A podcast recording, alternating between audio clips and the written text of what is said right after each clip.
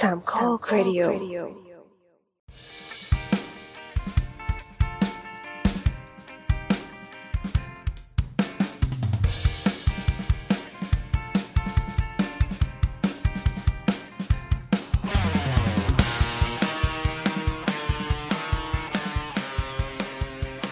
วัสดีครับเราอยู่กับเต้ย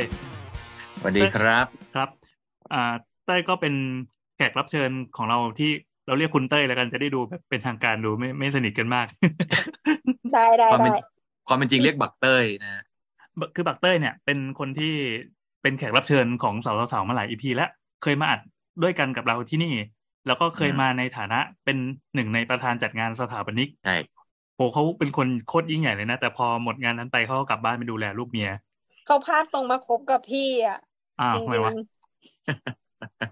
จะยิ่งใหญ่อยู่แล้ว ดันมาคบกับแอนๆ ถูกต้องเออเมื่อกี้ก่อนก่อนที่เราอ่านอะเราคุยกันว่าเอ้ยตกลงตอนเนี้ยงานที่มึงกำลังโปรโมทกันอยู่เนี่ยคืออะไรวะเพราะว่าเดี๋ยวนะเราเห็นคุณเรียกาคุณเรียกประธานจัดงานว่ามึงเลยเหรอฮะอ่าคุณอะที่คุณเต้ยโปรโมทเนี่ยนะครับ ที่ที่กำลัง PR เป็นฝั่งของอีสานเนี่ยนี่คุณจะเป็นเหมือน CAT Expo เหรอที่ไปจัดงานCAT CAT เชียงใหม่ CAT ขอนแก่นอะไรอย่างงี้อ่ามันมันยังไงก็เอาช่วยเล่าให้ฟังย่อๆนะครับเดี๋ยวเดี๋ยวเล่าให้ฟัเดี๋ยวเราคิดนะครับเราคิดค่า airtime นะครับ อ่าใช่ใช่คือจริง ๆ งานสถาปนิกอีสานนะครับ ก็คือมันเป็นเหมือนเป็นธรรมเนียมนะมันเป็นธรรมเนียมว่าหลังจากที่เราจัดงานใหญ่เนาะที่อืมกรุงเทพแล้วอ่างานสถาปนิกที่เป็นส่วนกลางนะครับ ที่จัดที่กรุงเทพ หลังจากกรุงเทพจัดจบจบแล้วเนี่ย ก็จะเป็นคิวของภูมิภาคนะครับ ซึ่งมันก็จะเป็นเอ่อทยอยไปเลยเนาะก็จะมีอีสานนะครับ แล้วก็เดี๋ยวขึ้นไปเหนือแล้วก็ลงไปใต้นะครับ ก็จะเว้นเดือนเว้นเดือนอะไรประมาณนี้นะครับ หลังจากจบงานที่กรุงเทพ คราวนี้ของงานที่อีสานเองเนี่ยก็จัดต่อเนื่องกันมาโอ้หลายหลายปีหลายปี จริงๆก็ก็ก็ตั้งแต่เริ่มมีงานสถาปนิกกันเนาะอีสานก็จัดต่อเนื่องกันมาเรื่อยๆ แล้วก็เอ่อจัดวนกันครับตามตามจังหวัดต่างๆ ที่พร้อมนะครับ โดยส่วนใหญ่ก็จะเป็นจังหวัดเป็นหัวเมืองนะเอ่ออืมขอนแก่นโคราชอุบลอุดรอะไรอย่างนี้ แล้วก็อาจจะมีจังหวัดเล็ก ๆ มีที่ที่เขาพร้อมเนอะแล้วก็น่าสนใจอย่างเช่นนครพนมก็เคยจัดด้วย อืมอ่าเพราะฉะนั้นในช่วงในช่วงถ้านับย้อนไป เอ่อตอนนั้นน่ะ จะมี เอ่อปีห้าแปดนะครับ ปีห้าแปดเอ่อมันกี่ปีที่แล้วเจ็ดปีที่แล้วอืมตอนนั้นอุดรเป็นเจ้าภาพนะในการจัดงานสถาปนิกอีสานนะครับก็ก็เราได้จัดแล้วครั้งหนึ่งตอนปีห้าแปดนะครับนั่นแล้วก็ก็ก็เป็นประธานเต้ยนะครับ ในยุคนั้นตอนนั้นตอนนั้นเป็นประธานใช่เป็นประธานจัดงานของของปีห้าแปดแล้วก็ปีนี้ก็วนมาจัดที่อุดรอีกครั้งหนึ่ง นะครับ ก็แต่ว่าตอนนี้เราไม่ได้เป็นประธานแล้วเราเราเราเป็นประธานงานใหญ่ไปแล้วเราก็เลยให้ทีมน้องๆเขาขึ้นมาเป็นประธาน แล้วเราก็อืม backup ให้เออยืประมาณดเท่เพราะฉะนั้นเพราะฉะนั้นเพราะฉะนั้นเรียกมึงได้แล้วนะครับ เพราะว่าปีนี้ไม่ได้เป็นประธานแล้วๆอันนี้อันนี้ก็เหมือนเหมือนเคยเป็นผบทบใช่ไหมแล้วก็วันหนึ่งก็ถูกไปอยู่ข้างหลังม่านไม้ไผ่ใช่อ่าอะทีนี้เออไหนๆก็ก่อนก่อนจะเข้างานเนี่ย เห็นว่างานเนี้ยมันเกี่ยวข้องกับเรื่องเมืองอุดร มาโฟกัสตรงเมืองอุดรเนี่ยอ่าเออแล้วแถมยังไปจัดตรงเวิ้งที่มันเป็นพิพิธภัณฑ์ด้วยใช่ไหมตรงเวิ้งที่มีใช่เป็ดยางช่วยใช่ช่วยแล้วเล่าให้ฟังหน่อยครับ ต้องเราต้องปูพื้นให้คนฟังว่า อ่า เดี๋ยวก่อนเอาเอาก่อนอย่างนี้เสาเสาเราอะมันจะมีช่วงประมาณปีเนี้ยอยู่ๆก็มาสนใจเรื่องประวัติศาสตร์ของประเทศของโลก คือเราจะมีหลาย ๆ EP ที่คุยกันเรื่องตะวันออกกลางบ้างเรื่องอะไรอีกวะน้ำเรื่องทันนา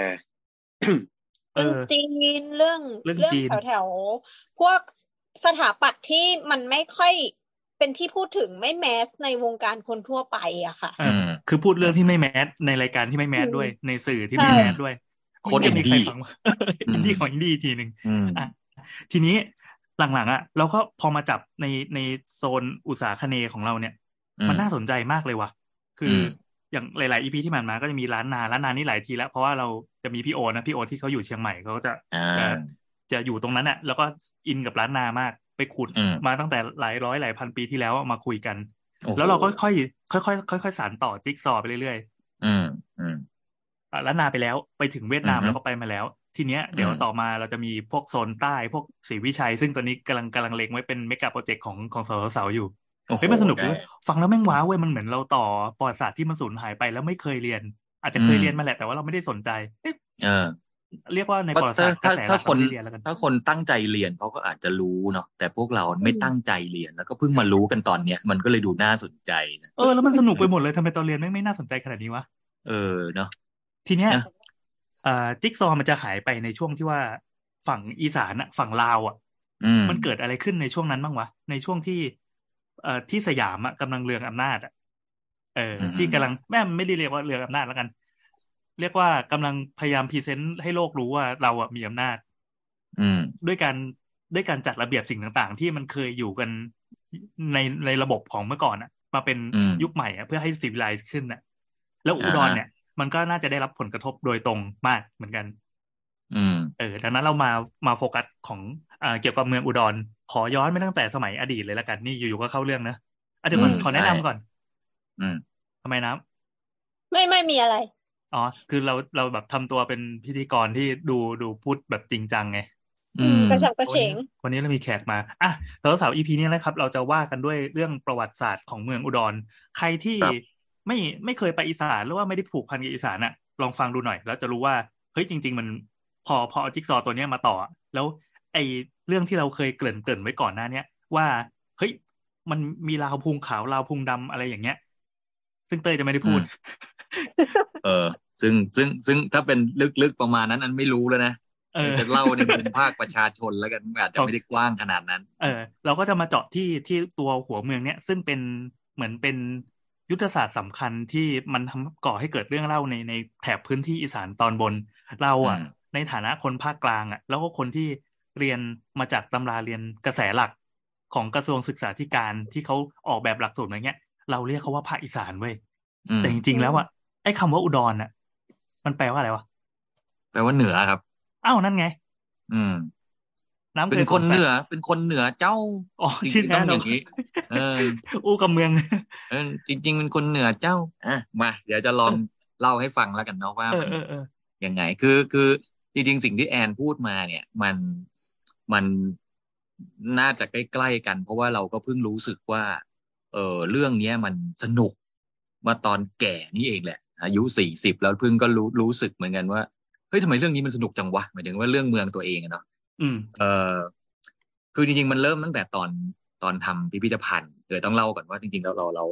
เราเป็นหนึ่งในทีมที่ออกแบบพิพิธภัณฑ์เมืองอุดรนะครับแล้วก็แล้วก็เลยได้ ได้เข้าไปแตะข้อมูลอ่าที่สำหรับสำหรับไว้ทำนิทรรศการ เพราะว่าเขาเขามีการรีโนเวทตึกนะครับตึกเก่าอายุเอ่ออายุอายุเกือบเก้าสิบปีละนะสองสี่หกแปดตอนตอนตึกนั้นที่เสร็จนะมันเป็นตึกอะไรมาก่อนปะมันมันเป็นเอ่อถ้าถ้าจะพูดถึงพิพิธภัณฑ์เนาะก็คืออ่าเดิมเนี่ย จะมีเขาเรียกว่าตอนตอนนั้นยุครัชกาลที่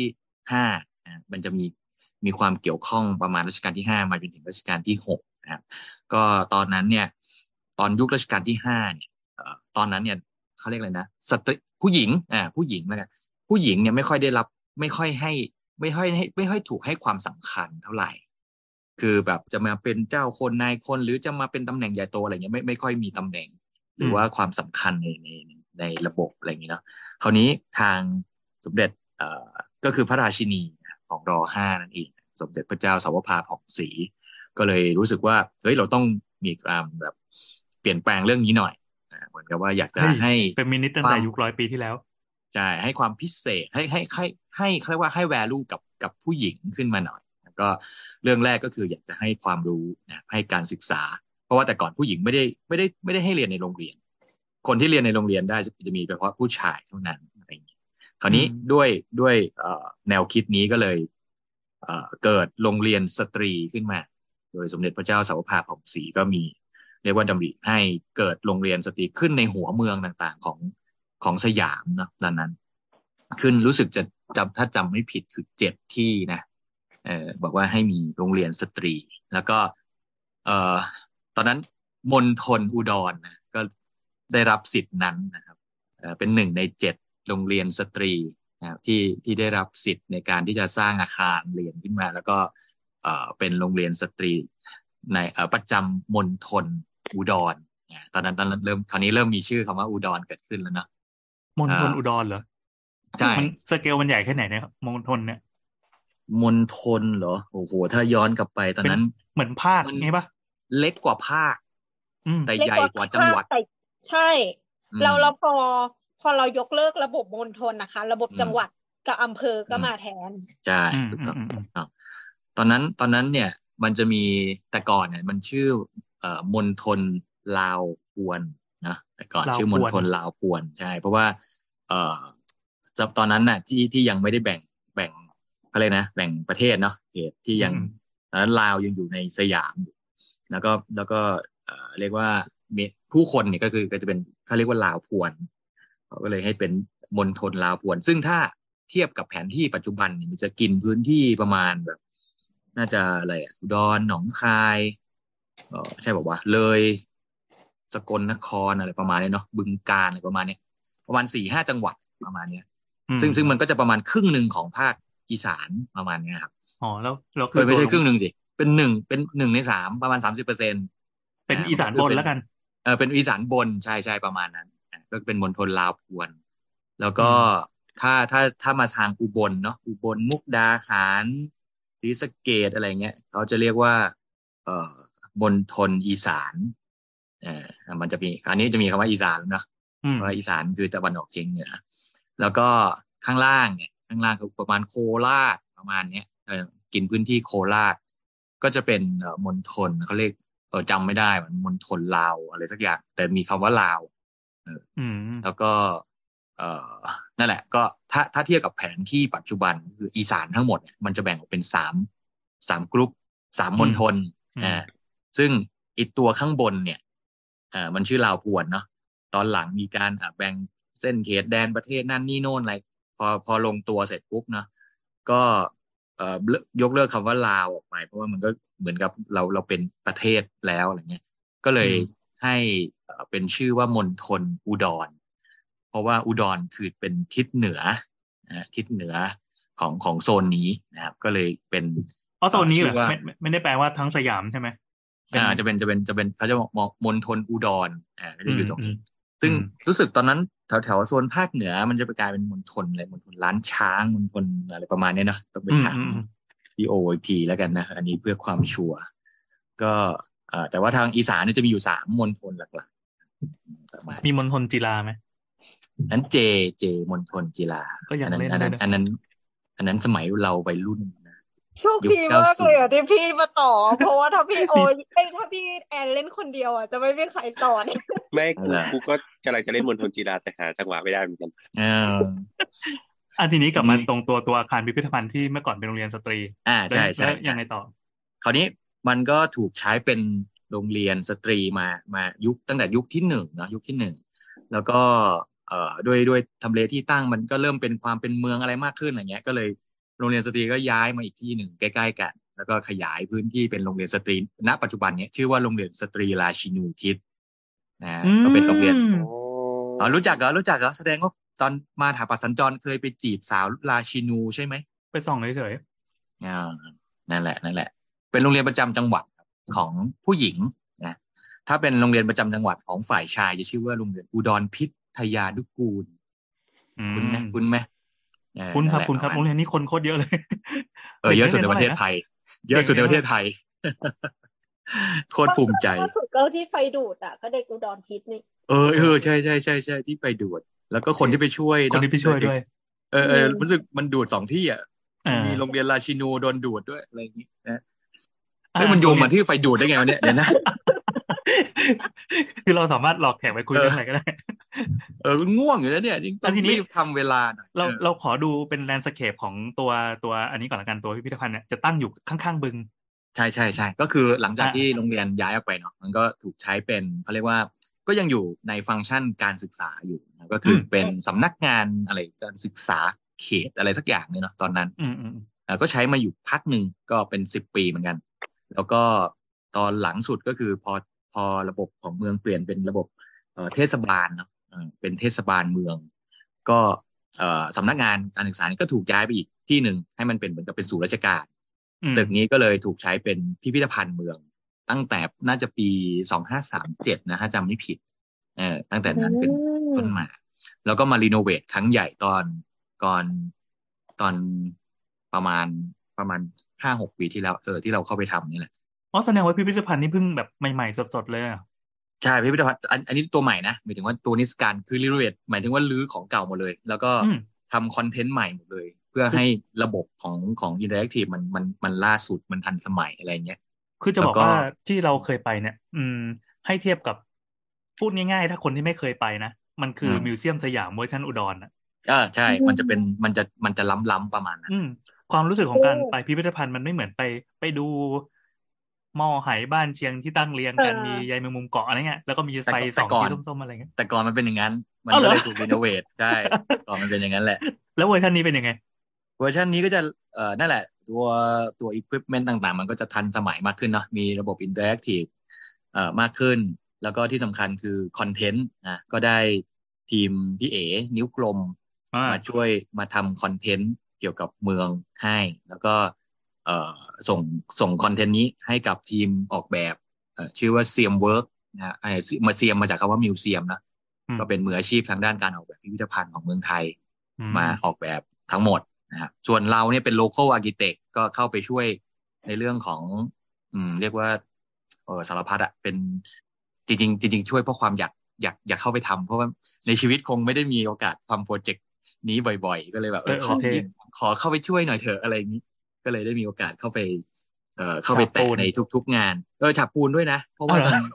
เพราะว่าตึกเออเก่ามันมันมันมันไม่ใช่ปูนธรรมดา มันมัน มันเป็นมันเป็นปูนขาวปะเขาเขาเรียกว่าปูนหมัก คือมันต้องอืมคือคือกรมศิมันเป็นเป็นโบราณสถาน คราวนี้มันถูกควบคุมโดยกรมศิลป์นะอืมซึ่งตอนนั้นเนี่ยก็ได้ เอ่อพี่ตุ่นนะครับพี่ตุ่นเอ่อวสุนะครับเอ่ออยากจากกรมศิลป์เนี่ยเข้ามาเป็นที่ปรึกษา คราวนี้มันก็เลยได้มีการแบบเรียนรู้เรื่องวิธีการก่อสร้างแบบโบราณเนาะสมัยอุ้ย90ดีปีจังอ่าเราก็เลยเหมือนกับว่ามันเป็นเอ่อยุคตึที่กมัน้ำชอบพังตึกตึกใช่มันค่อนข้างจะชำรุดทรุดโทรมเนาะเราก็ไปหาสาเหตุปรากฏว่า เอ่อตึกเนี่ยไอไอผิวผนังฉาบนะครับตึกเออตึกเนี้ยตึกของของตึกสีเหลืองๆที่เราเห็นในโปสเตอร์เนี่ย ไม่มีเสา อ่ามันจะเป็นผนังเขาเรียกว่าผนัง wall bearing เป็นผนังอืมรับน้ำหนักนะครับใช้อิฐก่อหนาประมาณสักหกสิบเซนอืมนะครับ แล้วก็แล้วก็ก่อขึ้นมาเป็นอาคารสองชั้น แล้วก็ฉาบนะครับฉาบด้วยเอ่อปูนเขาเรียกว่าปูนปูนสอนะครับปูนสอก็คือเอาปูนมาหมักนะครับ โดยโดยส่วนผสมเนี่ย เราก็ต้องกลับไปหาสูตรแบบโบราณ มันจะต้องเป็นปูนที่ไม่มีเอ่อโซเดียมนะครับ ไม่มีเกลือเอ่อเพราะว่า ไอ้ปูนปัจจุบันเนี่ยที่เราใช้กันเนาะตามเอ่อบ้านเรือนทั่วไป มันจะมีส่วนผสมของเกลือเป็นเป็นส่วนประกอบด้วย แต่ว่าถ้าเราใช้ตัวนี้เนี่ย มันจะเป็นสาเหตุที่ทำให้ตัวอิฐอะมันมันมันแตกมันมันเสียหายอืมคราวนี้ประเด็นก็คือว่า เอ่อสมัยโบราณก็ไม่มีปูนที่มีเกลืออยู่แล้ว แต่ทำไมมันถึงพังเราก็มาค้นหาสาเหตุ ปรากฏว่าทำเลที่ตั้งที่แอนบอกเมื่อกี้มันตั้งอยู่ที่ริมบึง อันหนึ่งชื่อว่าหนองหนองประจักษ์เอ่อถ้าใครมาอุดรน่าจะได้ถ่ายรูปกับเป็ดนะฮะอันนี้ให้นึกภาพ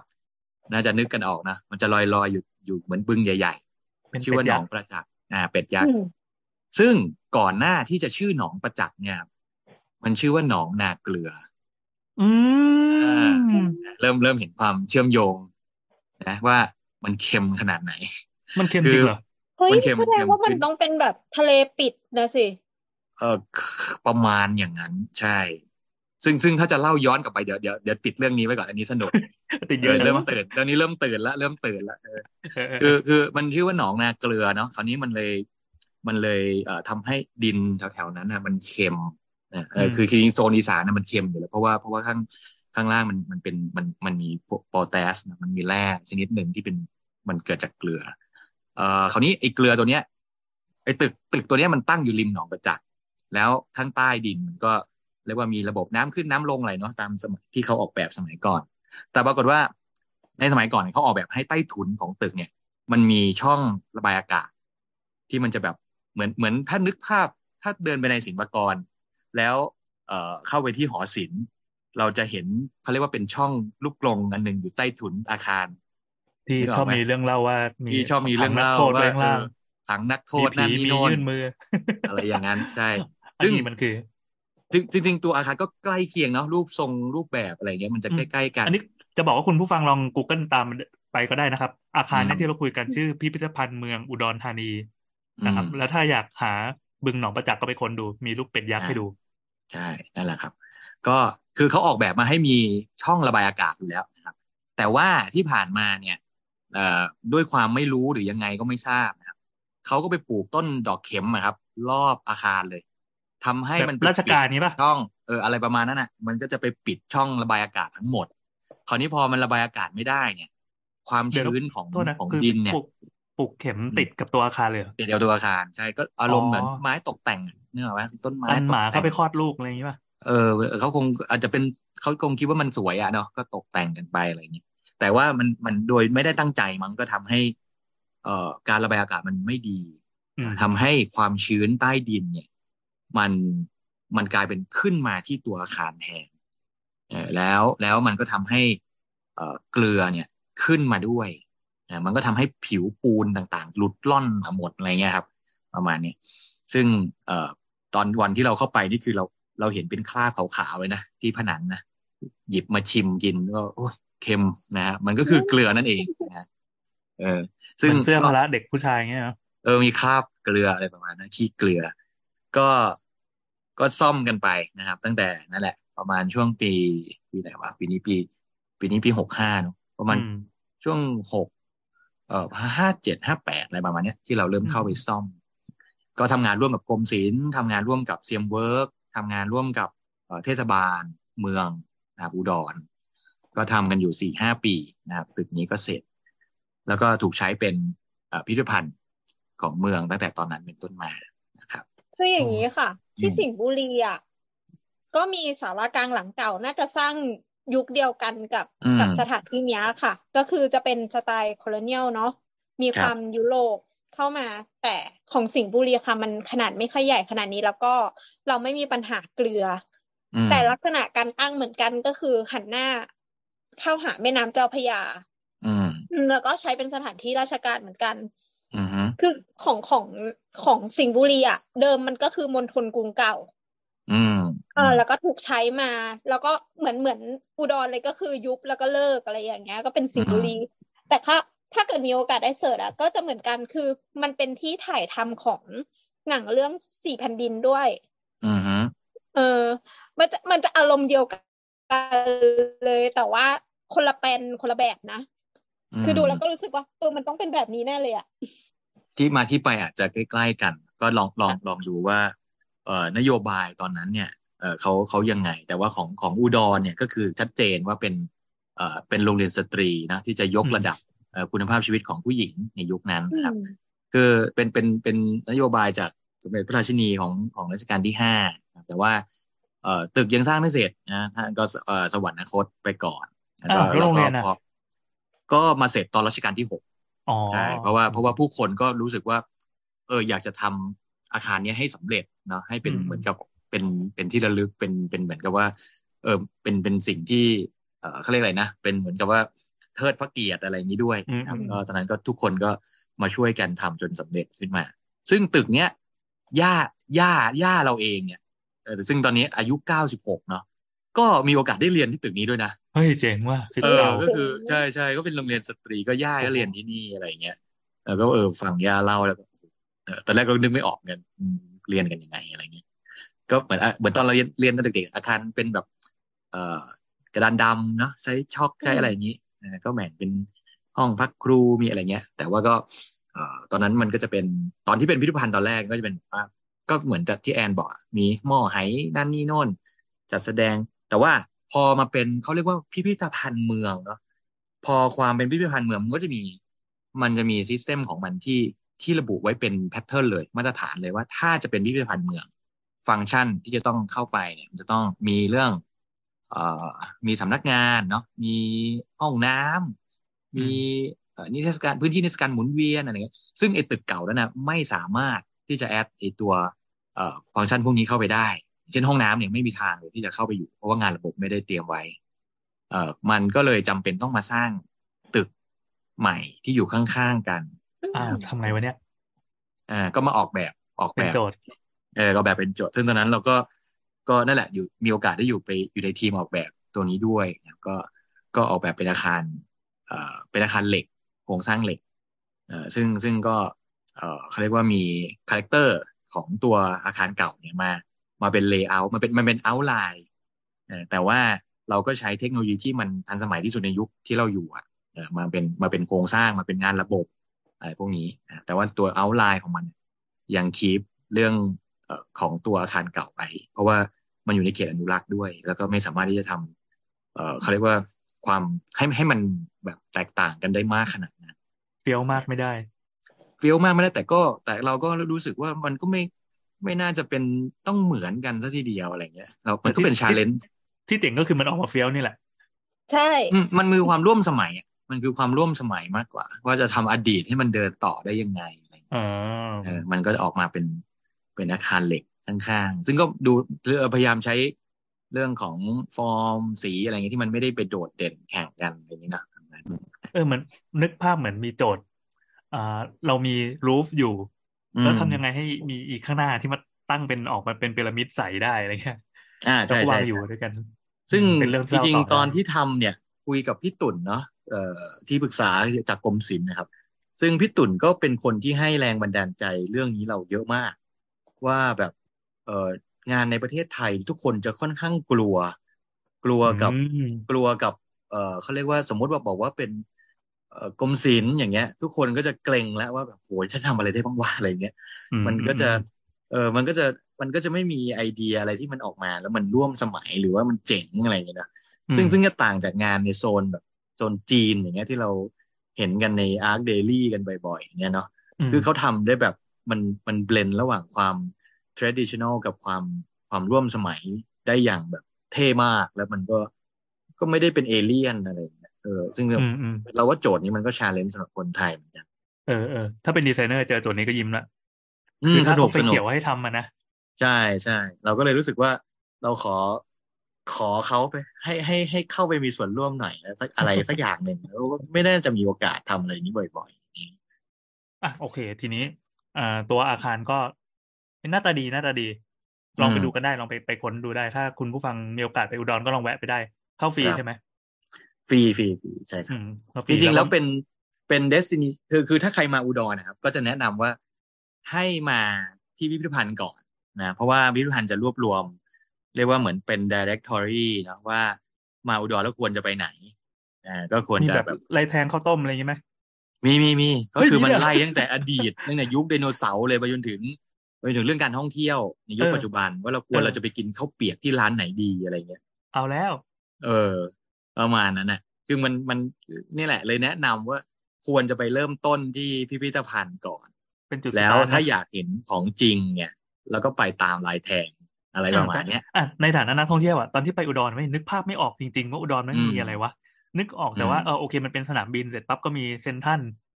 อืมแล้วก็มีอยู่แบบดีทาวน์เออ แล้วก็มีคนเราวขับรถหรูๆมากันเยอะๆมาเติมน้ำมัน ประมาณเนี้ย แต่พอไปเจอไอตัวพิพิธภัณฑ์เมืองเนี่ย มันเปลี่ยนความคิดไปพอสมควรเลย คือ คล้าย ๆ กับคนที่เคยไปมิวเซียมสยาม แล้วจะมองประเทศไทยออกไม่เหมือนเดิมอะอืมเออ feeling มันมันมันเปลี่ยนเราได้ขนาดนั้น ทีนี้อืมไหนๆก็ไหนๆแล้วขอให้เต้ยช่วย spoil เนื้อหาข้างในหน่อยว่า มันเล่าเรื่องเมืองอุดรเป็นยังไงบ้าง เล่าไปตั้งแต่ อืม ยุคตั้งแต่บ้านเชียงหรือมีก่อนหน้านั้นไหมอุ้ยตั้งแต่ Cretaceous เลยอะเนี่ยเนี่ยคือเราจะบอกว่าเรารู้จักแค่ว่าเฮ้ยอุดรคือ สตาร์ทไปไกลที่สุดก็คือเอาโอเค เรามีหม้อมีไหแต่นึกภาพก่อนหน้านั้นไม่ออก อืม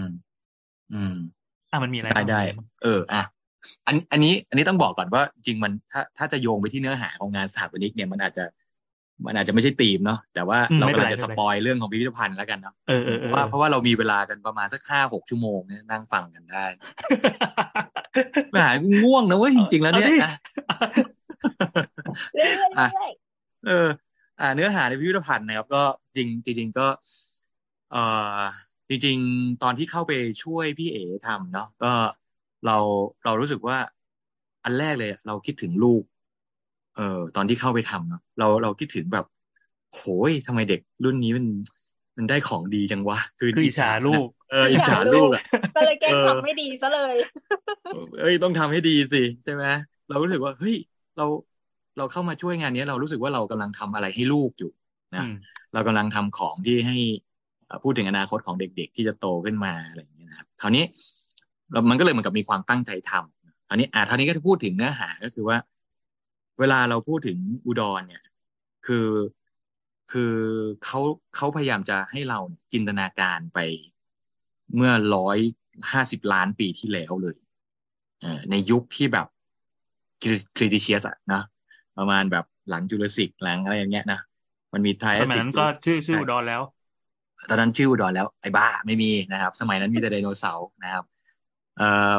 เข้าถ้าเข้าไปห้องแรกเลยอะจะเจอนี่เลยบรรยากาศเหมือนแบบ เราเราเราเข้าไปในยุคไดโนเสาร์อะ อืม ตอนนั้นเนี่ย แผ่นดินน่ะ ยังไม่มี เอ่อตอนนั้นเนี่ยพื้นที่นะที่เรายืนอยู่ที่พิพิธภัณฑ์เนี้ยมันจมอยู่ใต้ทะเลอ้าวเหรอใช่มันเป็นมันเป็นทะเลทั้งหมดนะตอนนั้นแผ่นเจียมันยังไม่ชนกันอะอืมมันก็ถ้าถ้าเราสมมติเราพินหมุดเนาะเราพินหมุดว่าอุดรเนี้ยแล้วย้อนเวลากลับไปพูดเนี่ย ตอนนั้นอะ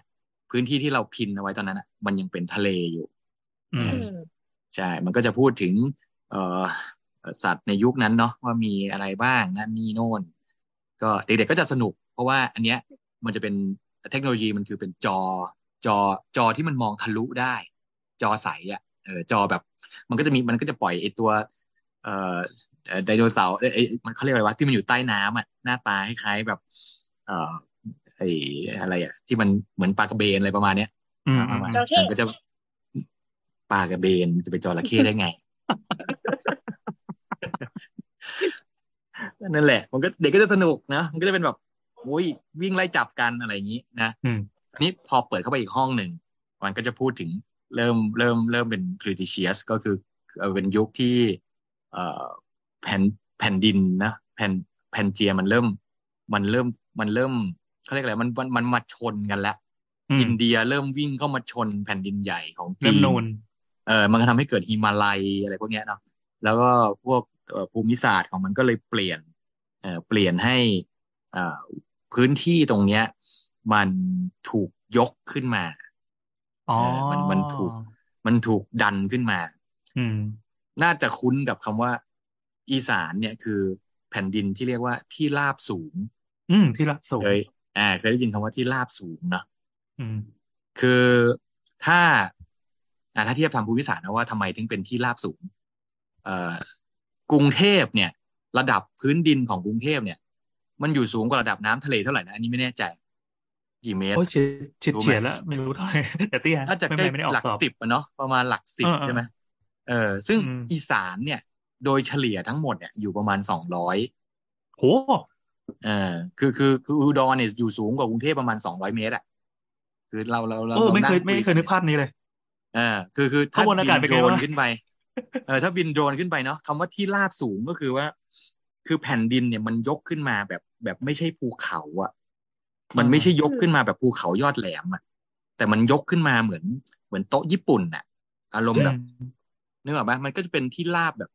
เป็นแบนน่ะ แต่เป็นทั้งแผ่นดินน่ะนึกออกไหมทั้งอีสานน่ะอืมมันถูกยกขึ้นมานึกออกไหมโอ้ยเขาไม่ก็เคเลยยเรีนึยกกว่าภาพนี้เลยที่นะว่าราบสูงว่าเราเราอยู่เตี้ยกว่าสองร้อยเมตรนี่มันสูงมากมันคือภูเขาลูกใช่เลยนะใช่อะอุดรแต่ข้างบนี่นเป็นคือไงบ้างตอนนี้หนาวก็ไหมร้อนร้อนอืมๆ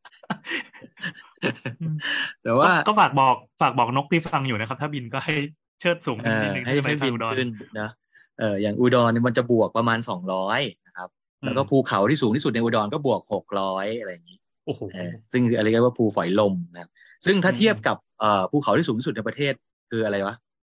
อินทนนท์ยอดดอยเอ่ออะอะไรนะอินทนนท์คืออืมอินทนนท์คือสองพันห้าร้อยสองพันห้าร้อยเมตรอ่าจากระดับอืมน้ำทะเล อะไรประมาณอืมนี้ ก็จะได้พอนึกออกนึกภาพออกว่าเฮ้ยมีแขกรับเชิญเป็นเป็นแบบไม่ใช่คนด้วยอะเนี่ยนะอืมตัวเบอร์เริ่มเลย ดีใจที่มาฟังนะฮะค่ะ ก็เอ่อเดี๋ยวนะ ถึงไหนแล้ววะ ที่ราบสูง อ่าเออคือ คือมันแผ่นดินเนี่ย มัน มัน มันมีการเคลื่อนเนาะ ชนกันนั่นนี่โน่นมันก็ถูกยกขึ้นมา แต่มันยกขึ้นมาในลักษณะเหมือนโต๊ะญี่ปุ่นนะคือยกมาทั้งแผงนะครับคราวนี้พอยกขึ้นมาทั้งแผงเสร็จแล้วเนี่ย มันดันเป็นแบบมีหลุมมีบ่อ มันจะไม่ได้เรียบเหมือนโต๊ะญี่ปุ่นนะมันจะเป็นแบบมีหลุมมีบ่อมีอะไร ปรากฏว่าอีน้ำทะเลที่มันที่มันยกขึ้นมา มันก็ค้างอยู่ในนั้นนะครับอ๋อนึกออกไหมมันเรียกว่าไม่ใช่โต๊ะญี่ปุ่นมันต้องเป็นอะไรวะเป็นเหมือนกระทะวะเป็นเหมือนกระทะใหญ่ๆอะที่ยกขึ้นมานึกออกปะ มันก็เลยอุ้มน้ำทะเลที่ที่มันเคยเป็นมหาสมุทรมาก่อนอะมันก็อุ้มไว้อะ เข้าใจนึแล้กวออกไหมเอออืมในยุคทริทีเซียสมันก็อุ้มเอาไว้ พออุ้มไว้เสร็จเนี่ยแล้วมันก็ผ่านมาอีกร้อยห้าสิบล้านปีเนาะอีน้ำทะเลที่มันเคยขังอยู่ในในในกระทะอันเนี้ย มันก็เรียกว่าเขาเรียกว่าอะไรเป็นผลึกอะเป็นก้อนอืมเกลือขนาดใหญ่ เออซึ่งมันคือโปแทสเขาเรียกว่าโปแทสมันคือแร่ชนิดหนึ่ง ที่แปลงสภาพมาจากเกลือ ซึ่งแปลงสภาพมาจากน้ำทะเลอีกทีหนึ่งเนี่ยหรอปะอืมคราวนี้อีตัวเนี้ยเอ่อก้อนเกลือขนาดใหญ่เนี่ย ถ้าพูดถึงในอีสานนะมันจะมีอยู่สองก้อนหลักๆ ที่ว่าภาษาอังกฤษมันคือ rock salt อะครับที่มันอยู่ใต้ดินลงไป มันจะมีอยู่สองก้อนก็คือ เป็นก้อนข้างบนเนี่ย มันจะอยู่โซนอีสานเหนือ กินพื้นที่อืมตั้งแต่สกลนคร มาอุดร มาหนองบัวลำพู แล้วก็เลี้ยวขึ้นไปจังหวัดเลย แล้วก็ขึ้นไปถึงไปปลายจังหวัดน่านประอันมานี้ณคือเนี้ยก้อนเดียวเหรอ อันนี้ก้อนที่หนึ่งอ่าโอ้มันก้อนใหญ่ที่หจังนึ่งวะใช่ มันคือล็อกซอลที่อยู่ใต้ดินเอ่ามันเออเป็นเขารู้ก้อนใหม่เนี้ยใช่แล้วก้อนที่สองเนี่ย จะอยู่ข้างล่างก็คือประมาณโซนอุบลอ่าอุบลอืมศรีสะเกษอะไรประมาณนี้ อันนี้จะเป็นก้อนที่ยาวมาถึงโคราชประมาณนี้อืมนะครับ นั่นก็คือเป็นสาเหตุว่าทำไมดินอีสานเนี่ยมันจะมีความเค็มเนาะหรือว่าน้ำใต้ดินอะไรพวกเนี้ยถ้าเจาะลงไปส่วนใหญ่ก็จะเจอกับน้ำเค็ม เพราะว่าไอตัวร็อกซอลข้างล่างเนี่ยมัน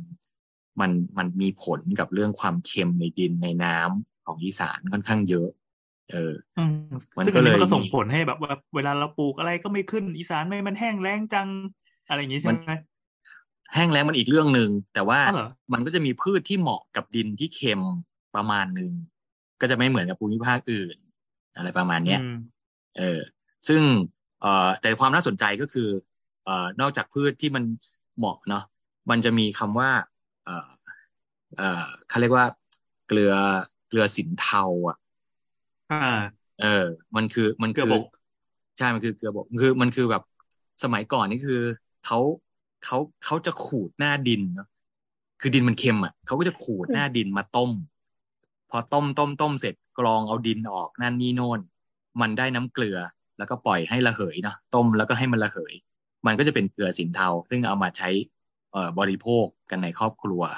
อะไรประมาณเนี้ยซึ่งในพื้นที่อุดรเนี่ย เรียกว่าทำได้เกือบทุกพื้นที่เลย เพราะมันนี่แสเค็มดงว่าถ้าใครไปแวะอุดรก็ไปตักดินมาแล้วก็ทำเกลือได้เลยใช่ คือถ้าเฮ้ยถ้าถ้าเราเป็นกวางเนี่ยเราจะแฮปปี้มากเลยเพราะว่ามันมันนึกออกปะมันเราเป็นเลมกินอย่างเงี้ยนึกออกปะเออก็ฝากถึงเออกวางที่ฟังอยู่นะครับ เออ ถ้ามีกวางฟังอยู่เนี่ยเขาจะเขาต้องจองเลยอะต้องจองตั๋วเครื่องบินมาเลยอะเออเออ นั่นแหละ แต่ว่าตอนนี้แล้วไอ้เกลือเกลือมันเกลือนี่มันอะมันมันมันไอไอตัวตัวเอ่อเกลือเดี๋ยวนี้มันพอเริ่มมีความเป็นเมือง มันก็จะลดน้อยลงแล้วนะมันก็ เหลืออยู่แค่บางพื้นที่ที่ทำเกลือสินเทานะอย่างในพื้นที่อุดรเองก็จะมีอำเภอบ้านดุงที่ยังทำกันอยู่นะครับบ้านดุงนี่คือแบบ เออแต่ก่อนก็ทำแบบนี้แหละเอาดินขึ้นมาต้มนั่นนี่โน่นแต่ว่าพอตอนหลังเนี่ยทำเป็นโรงอุตสาหกรรมเนาะเพราะว่าเขาอยากได้เกลือที่ค่อนข้างเยอะ มันก็เลยมีเขาเรียกว่ามีการแลกเปลี่ยนความรู้กับคนที่อยู่ทางพื้นที่ติดทะเล พวกสมุทรสาคร พวกอะไรเงี้ย ที่เขาทำนาเกลือ แต่อันนั้นเป็นเกลือสมุทรถูกไหมอืมอ่าเขาเขาก็ไปแต่ว่าเขาไปแลกเปลี่ยนองค์ความรู้มาว่า ถ้าเป็นพวกสมุทรสาครพวกนี้เนาะเขาจะเรียกเกลือสมุทรเพราะว่าเขาผันน้ำทะเลเนี่ย เข้ามาตากในนาเกลืออืมอืมเขาไม่ได้เอาดินมาต้มใช่ไหมแต่เขาผันเอาน้ำทะเลเนี่ยมาตากในนาเกลือพอมันตากจนแห้งนะคือใช้พระอาทิตย์ต้มอะเอ่ออืมพระอาทิตย์ก็จะเผาไปเนาะมันก็จะเป็นคราบสีระเหยขาระวเหย อ่าอืมแล้วก็ไปขูดเอาเกลือนั้นน่ะมาใช้ได้เลยเนาะซึ่งเขาก็เอา concept เนี้ยมาใช้ในเอ่อที่โซนอีสานด้วย โดยการดูดเอาน้ำบาดาลที่มันเค็มเนี่ย แล้วก็ปล่อยเข้าไปในนาเกลือ แล้วก็ตากอ๋ออ๋ออ่ามันไม่เหมือนกันนะไม่เหมือนเดิมนะไม่เหมือนเดิมเออนะเออเออเอเอออแต่ก่อนจะเป็นแบบขูดดินเนาะอันนี้มันก็เปลี่ยนวิธีเรียกว่าเป็นการ mix เอ่อเหมือนกับ mix เอ่อเรียกว่าอุปกรณ์หรือ tool อะไรบางอย่างกับกับโซนที่อยู่ติดทะเล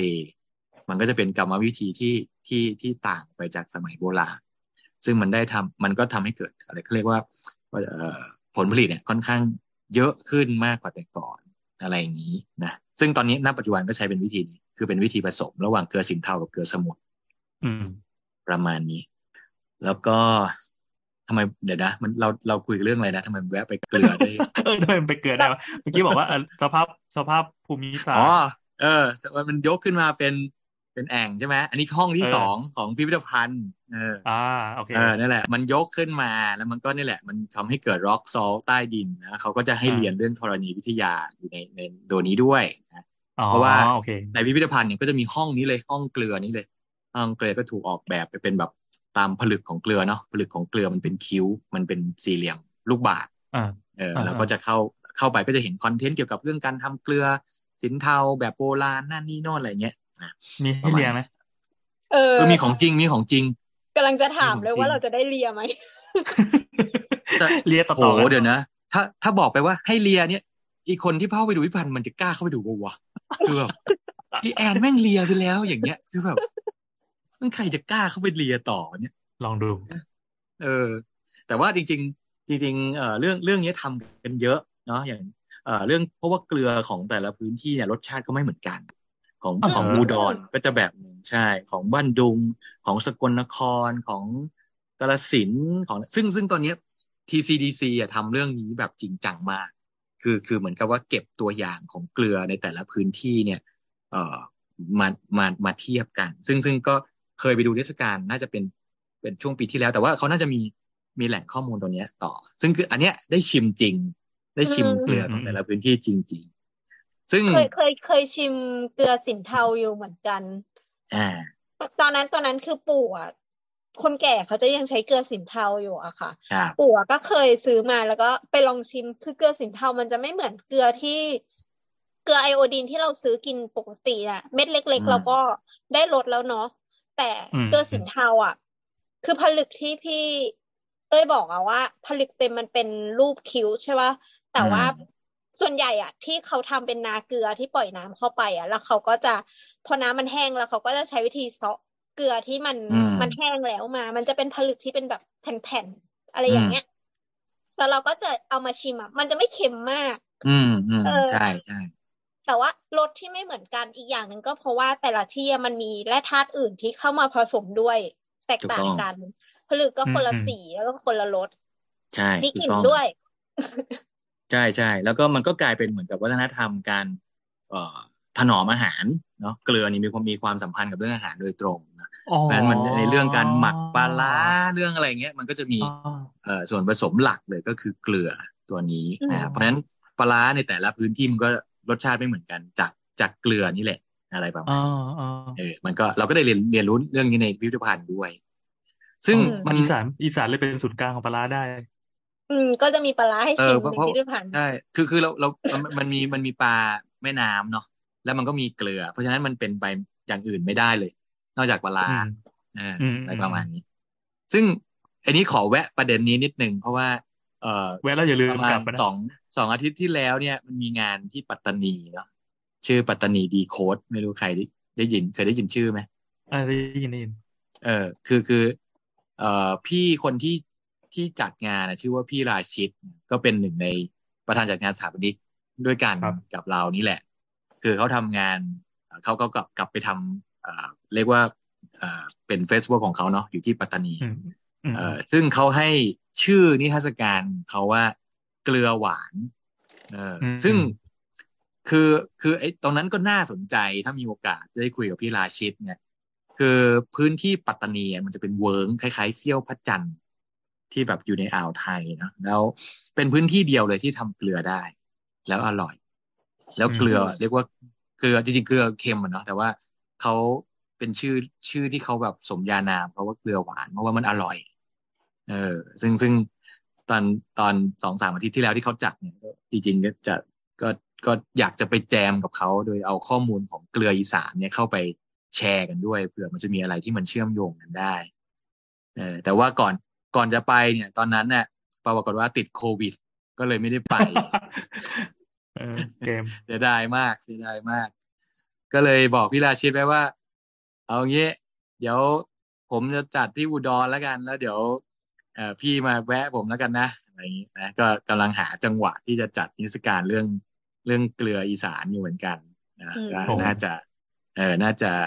เออเดี๋ยวถ้ามีมีข่าวแล้วก็จะแชร์แล้วก็เนาะมาอาจจะมาได้ชิมกันโอเค ประมาณนี้อะเนาะทีนี้กลับมาพิอ่าพิธคราวนี้ในภัณฑ์พิพิธภัณฑ์นะพิพิธภัณฑ์ก็จะพอพูดถึงเรื่องเกลือเสร็จเนี่ยมันก็พูดถึง value ของเกลือในเชิงเศรษฐกิจ ที่มันเอาไว้นอกจาก นอกจากเป็นอาหารนะมันก็เอาไว้ใช้แลกเปลี่ยนนั่นนี่โน่นกับพื้นที่อื่นนะมันก็จะมีความเชื่อมโยงของเรื่องแม่น้ำโดยเฉพาะแม่น้ำโขงนะเชื่อมโยงตั้งแต่หลวงพระบางลงมาเนาะไปจนถึงแบบนู่นน่ะกัมพูชานะออกออกทะเลนั่นเลย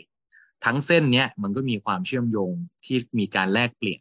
เอ่อผ่านเกลือเนาะผ่านผ่านผ่านพวกทรัพยากรที่เป็นธรรมชาติ พวกปลาแม่น้ำต่างๆอะไรพวกนี้นะมันก็เกิดเป็นวัฒนธรรมของเอ่อ ลุ่มแม่น้ำโขงขึ้นมา ซึ่งซึ่งหนึ่งในนั้นก็คือวัฒนธรรมบ้านเชียง ก็จะเริ่มมีเอ่อวัฒนธรรมของเขาเรียกว่าอยู่ในแผนที่วัฒนธรรมแล้วเมื่อประมาณสี่พันปีที่แล้ว ประมาณนี้ อันนี้ในพิพิธภัณฑ์ร่วมก็จะร่วมสมัยกับร่วมสมัยกับจีน ร่วมสมัยน่าจะประมาณเมโสโปเตเมียเอ่อประมาณอ๋อถ้าเทียบอ่าถ้าเทียบไอแสงที่แสงที่มันวาบขึ้นในโลกในยุคนั้นใช่ใช่ใช่ก็จะมี ตอนนั้นจะมีลุ่มแม่น้ำไทกริสยูเฟรติส นะตอนนั้นอืมตอนนั้นก็จะเป็นยุคเมโสโปเตเมียเอียิปต์ก็มานะที่อียิปต์หลังจากนั้นอียิปต์อ๋อเหรอต์หลังจากเมโสใช่ แต่ว่าจริงๆแล้วบ้านเชียงมันก็น่าจะอยู่ประมาณคาบเกี่ยวระหว่าง ระหว่างเมโสโปเตเมียกับกับกับอียิปต์อือ่ามประมาณนี้อือืมเพราะว่าตอนนี้เมโสโปเตเมียมันอยู่ฝั่งข้างข้างบนอ่าอ่าอ่าแล้วฝั่งเขมรนี่เกิดยังอย่างอย่างเขมรนี่เมื่อเหรอสักประมาณพันปีที่แล้ว อันนี้อันนี้พูดถึงอ่าอ่าสี่พัน อ่าเออสี่อ่าพันโอเคปีเฮ้ยของเรามันแน่จริงว่ะเออซึ่งเอ่ออันนี้อันนี้ก็เป็นหลักฐานทางธรณีเขาเรียกอะไรว่าเอามีคนไปค้นพบภาชนะนะก็คือหม้อหม้อบันเชียงนี่แหละ แล้วเขาก็ไปตรวจด้วยคาร์บอน ปรากฏว่ามันก็มีนี่แหละ ช่วงเลนจ์อายุของของหม้อตัวเนี้ยมันอยู่ประมาณสัก มันมีเจอตั้งแต่สี่พันจนถึงแบบสองพันห้าอะไรประมาณเนี้ยมันคือแสดงว่าแกลบของ ชุมชนเนี้ยมันอยู่กันเป็นพันปี อะไรประมาณนี้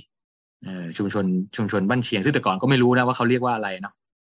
คือคือบ้านเชียงมันมันถูกตั้งมาเมื่อปัจจุบันเนี่ยนะเราก็ไม่รู้ว่าแต่ก่อนบ้าน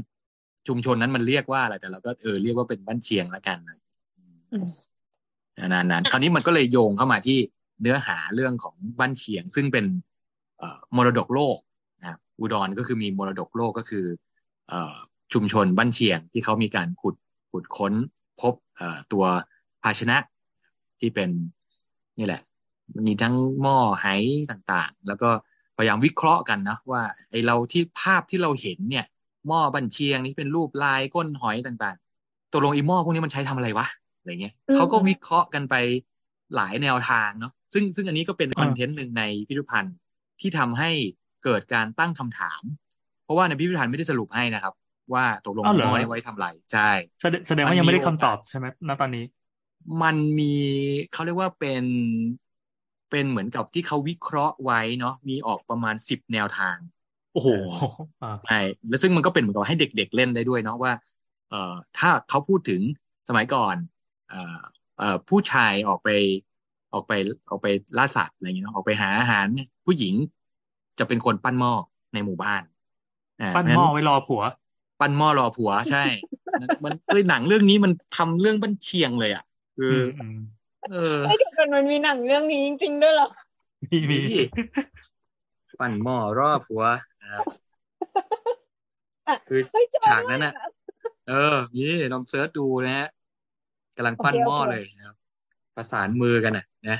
โอเคสิบแปดบวกนิดหน่อยนะครับกลับมาแต่ที่ว่าบ้านเชียงคือคนน่าจะกำลังเซิร์ชอยู่ตอนนี้ เออปั้นหม้อรอผัวอยู่ก็ก็จะมีหลายแนวทางนะครับว่า อาจจะเป็นไปได้ทั้งการเป็นภาชนะเนาะใส่อาหารใส่น้ำนั่นนี่โน่น แล้วก็มีแนวทางที่บอกว่าเป็นหลุมฝังศพ เป็นโลงศพอะอืมเอออมก็ก็เป็นไปได้เพราะว่าเขาเจอโครงกระดูกที่อยู่ในไหนี้ด้วย หมายความว่าอืมหมายความว่าตายเสร็จแล้วเอา ไปทำอะไรเสร็จแล้วก็เอากระดูกมาจัดมาใส่ในภาชนะอะไรนี้ประมาณนั้น น่าน่าอ๋อจะแล้วก็ไปฝังอะไรประมาณนี้ดูแบบอะแสดงว่าหม้อมีไซส์ใหญ่ด้วยเหรอมีมีโอ้ใหญ่เบิ่มเลยใหญ่แบบไซส์เท่าคนคนลงไปก็นั่งมีได้อะไรอย่างงี้ใช่มีใช่อ๋อไม่ใช่แค่แจกันนะมันก็มีอ่าไซส์อ่าใหญ่ๆอะไรอย่างเงี้ยก็มีเหมือนกันไม่ใช่ใช่แบบข้างถนนทางหลวงทุกวันนี้ไอ้ที่มันมีหม้อยักษ์ๆนั่นไม่ใช่ใช่ไหมอันนั้นทำใหญ่ม่เกินอันนั้น อันนั้นใหญ่เกิน เอ่อหม้ออันนั้นั้นนน่าจะเป็นั่นนแหละปั้นมาตั้งแต่อดีตแล้วเอาไว้ศพอ๋อใส่ศพโอ้แหลมโบราณคดีใส่ถ้ำข้างทาง เออเนาะเกิดสมมติอีกพันปีข้างหน้าเนี่ย อีนักโบราณคดีมาขุดค้นแล้วมาเจออีกข้างทางเขาก็จะวิเคราะห์เป็นอีกเรื่องหนึ่งเนาะเออแม่งเพี้ยนไปหมดเลยอะตอนเนี้ยเออบ้าเขาก็มีคาร์บอนสิบสี่ป่าวะนั่นแหละก็ก็มีการวิเคราะห์เป็นแบบหลายรูปแบบเนี่ยก็อ่าอันนี้ก็สนุกดีเนาะล่ะให้อ่าอ่าในพิพิธภัณฑ์ก็จะมีบอกว่าจำลองให้เราเป็นนัก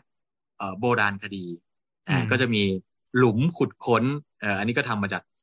มันก็เป็นเรซินหล่ออะไรเงี้ยแล้วก็เอาเขาเรียกว่าเอาโฟมอะไรสักอย่างไปไปปิดไว้หมดเลย แล้วก็ให้แปลงมาให้แปลงเรามาหนึ่งอัน แล้วก็สามารถที่จะไปปักตึ๊ดตึ๊ดตึ๊ดตึ๊ดค้นหาอืมโครงกระดูกค้นหาอะไรเงี้ย สนุกอันนี้เด็กสนุกมาก เรายังสนุกเลยอ่าเออลองไปลองไปดูนะแล้วก็แล้วก็ถ้าถ้าอยากจะไปดูของจริงก็จะมีเหมือนกับว่า อ่า คุณก็ไปบ้านเชียงนะออกจากตัวเมืองไปประมาณสามสิบกิโลอ่าประมาณนี้ ซึ่งสมัยก่อนเขาก็ไม่ได้ชื่อบ้านเชียง อันนี้เพิ่งมาเพิ่งมานึกได้จากที่เต้ยพูดเมื่อกี้เออมันมันน่าจะไม่ใช่นะใช่ไหมมันมันก็ไม่ควรใช่แต่มันป่ะก็เพิ่งตั้ง เออเพราะบ้านเชียงเพิ่งตั้งเป็นชื่อเมื่อที่เราเรียกกัน ใช่ไม่เพิ่งแต่ว่าคือน้ำมาเคยไปบ้านเชียงคือประวัติศาสตร์บ้านเชียงอะมันมีมายาวหมายถึงว่าชุมชนตรงเนี้ยมันมีมาหลายพันปีแล้วไงอ่าก่อนหน้าเนี้ยมันก็อาจจะแบบไม่ใช่คนบ้านเชียงมาอยู่อะไรเงี้ยหรือเปล่า แล้วเขาเรียกแต่ตัวเราเอไม่งว่าเชื่ออะไรนะในยุคนั้นก็แต่ยังเราไม่ไม่รู้เชื่อนะอ้วกอ้วก คือเราว่ามันมีแกลบที่หายไปอะเราเราอันนี้ส่วนความเชื่อส่วนตัวอะยังไงเราคิดว่ายุคบ้านเชียงมันก็คงจะเอ่อสมมุติว่าชื่ออะไรดีวะ ชื่อหมู่บ้านปรัชญาอะไรเงี้ยสมมตินะเออเออเอเอออชื่อดีจังเออแล้วไงแล้วไงนั่นแหละ แล้วมันคงหายไปยุคหนึ่งอะ แบบแบบอืมอาจจะไม่รู้ยังไงเนาะแบบเอออาจจะมีภัยพิบัติหรืออะไรเงี้ยสมมตินะไม่รู้เหมือนกัเกินดขึ้นตั้งอยู่แต่ดับไปอย่างงี้ เออมันคงหายไปพักหนึ่งเป็นป่าเป็นอะไรอย่างนี้ แล้วมันก็มีการ ตั้งชุมชนขึ้นมาใหม่นะปัจจุบัน แล้วก็ตั้งชื่อบ้านเชียงอะไรอย่างงี้เออเราอ่าเราเชื่อในทฤษฎีแบบนี้มากกว่าอ่าเฮ้ยแต่อ่าสนุกเหมือนกันที่พี่เตอร์เราบอกว่า ถ้าเราไปแล้วอะเราจะไปคิดทฤษฎีสมคบคิดที่นู่นได้ใช่ไหม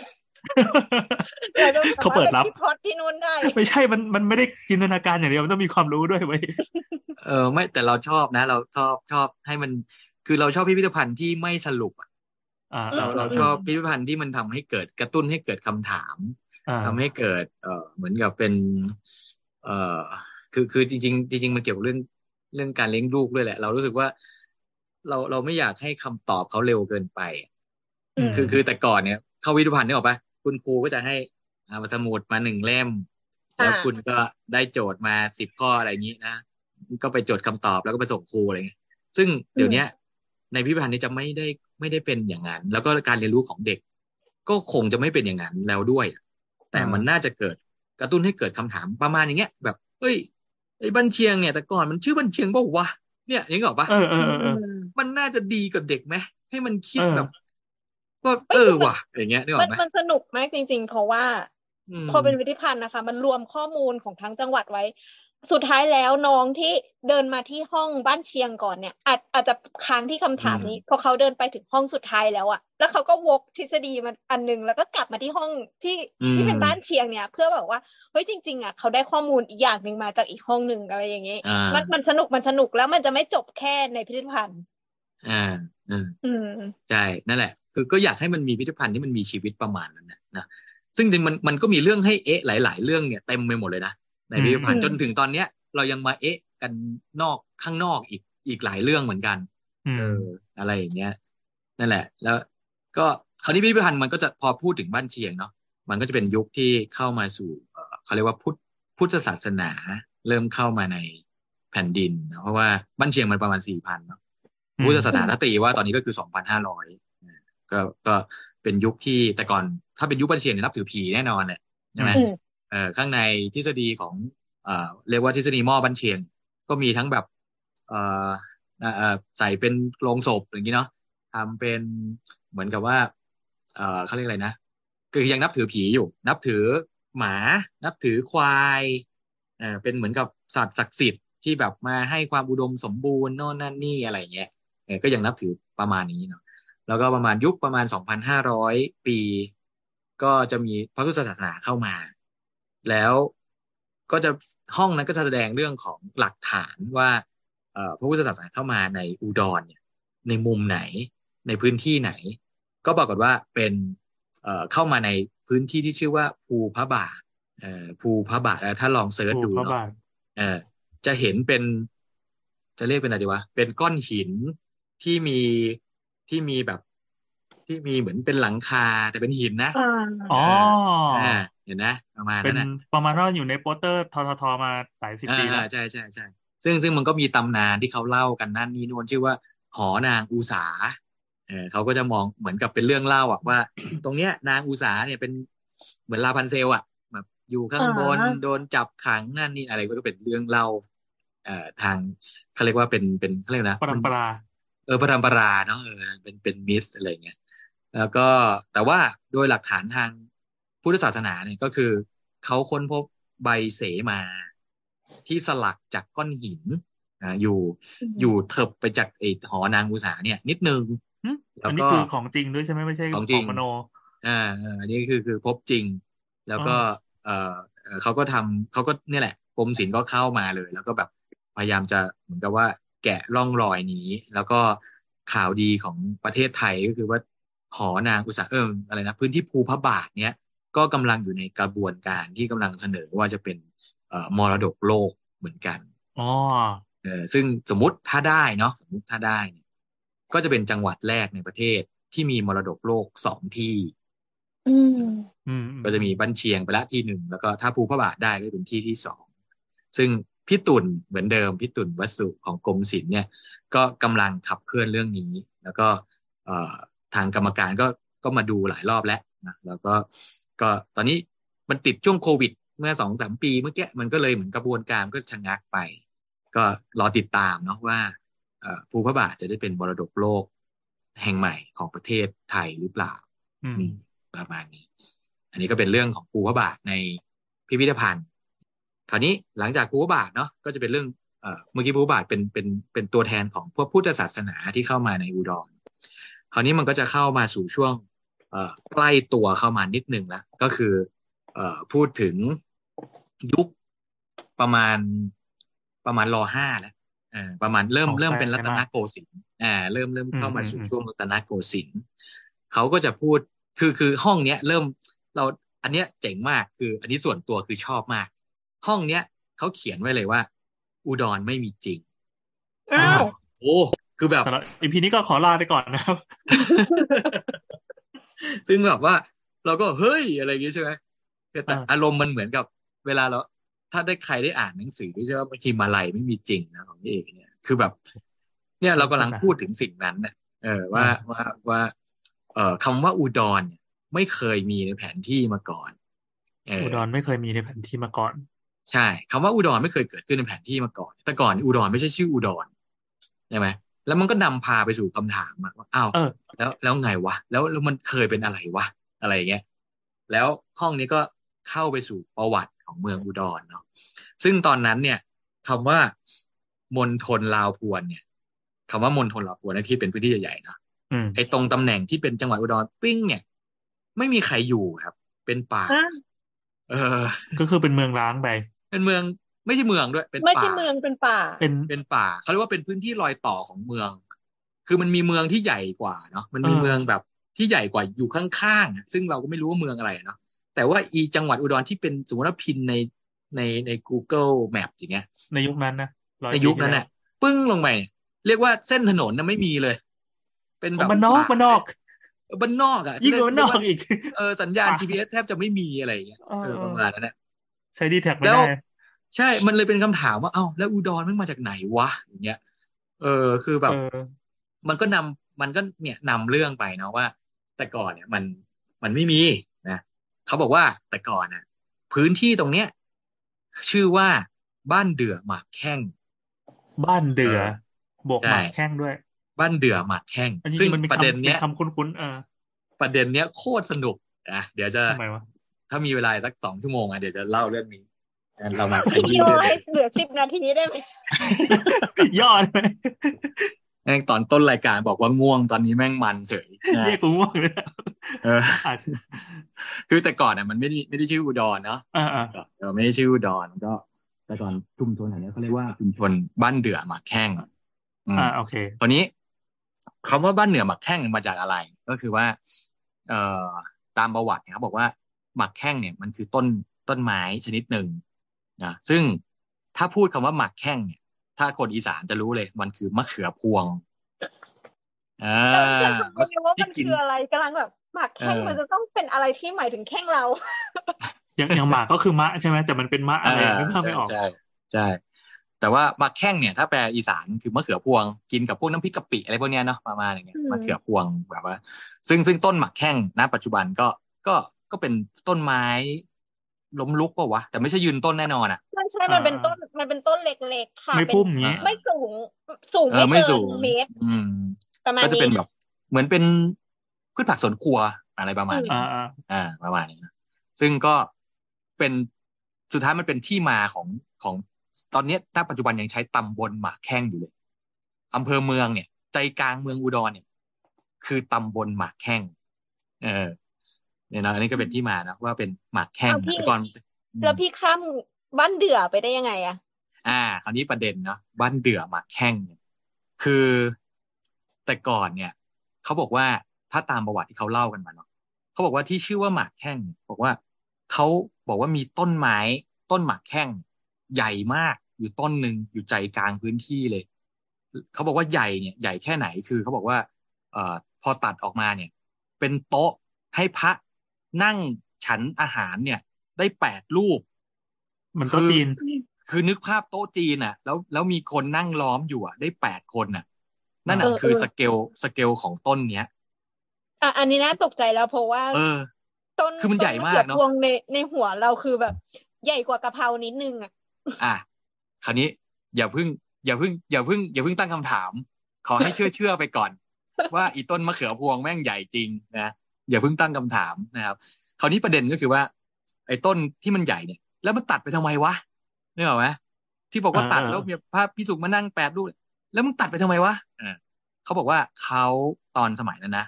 มันจะมีประเพณีเรียกว่าทำการทำกองกองลบ เออก็เลยมีการตัดต้นไม้เพื่อมาทำกลอง เออ แล้วต้นเนี้ย ต้นหมากแข้งยักษ์เนี่ย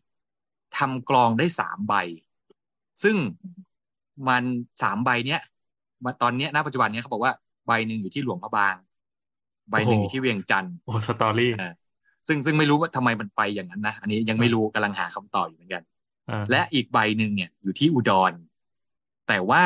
มันมีเหมือนกับความเชื่ออะไรบางอย่าง ว่าถ้ากลองอันเนี้ยยังอยู่เนี่ย มันจะเกิดสงครามนั่นนี่โน่นเนาะเขาก็เลยมีเอากลองตัวเนี้ยไปโยนลงในในสระน้ำอันหนึ่งชื่อว่าหนองบัวนะ พอโยนลงไปปุ๊บอ่าก็คือทำลายนั่นแหละโยนลงไปในสระน้ำแล้วก็ทำเหมือนกับเป็นเจดีเอ่อเป็นเจดีขึ้นมาเพื่อถึงกับว่า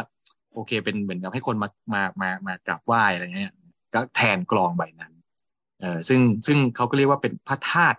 พระธาตุกลอง พระธาตุกลองอะไรสักอย่างนี่นะเอออยู่ริมหนองบัวเลย ซึ่งตอนนี้ก็มีมีมีจริงมันชื่อพระธาตุจำชื่อไม่ได้ แต่มันเกี่ยวกับเรื่องกลองนี่แหละนะ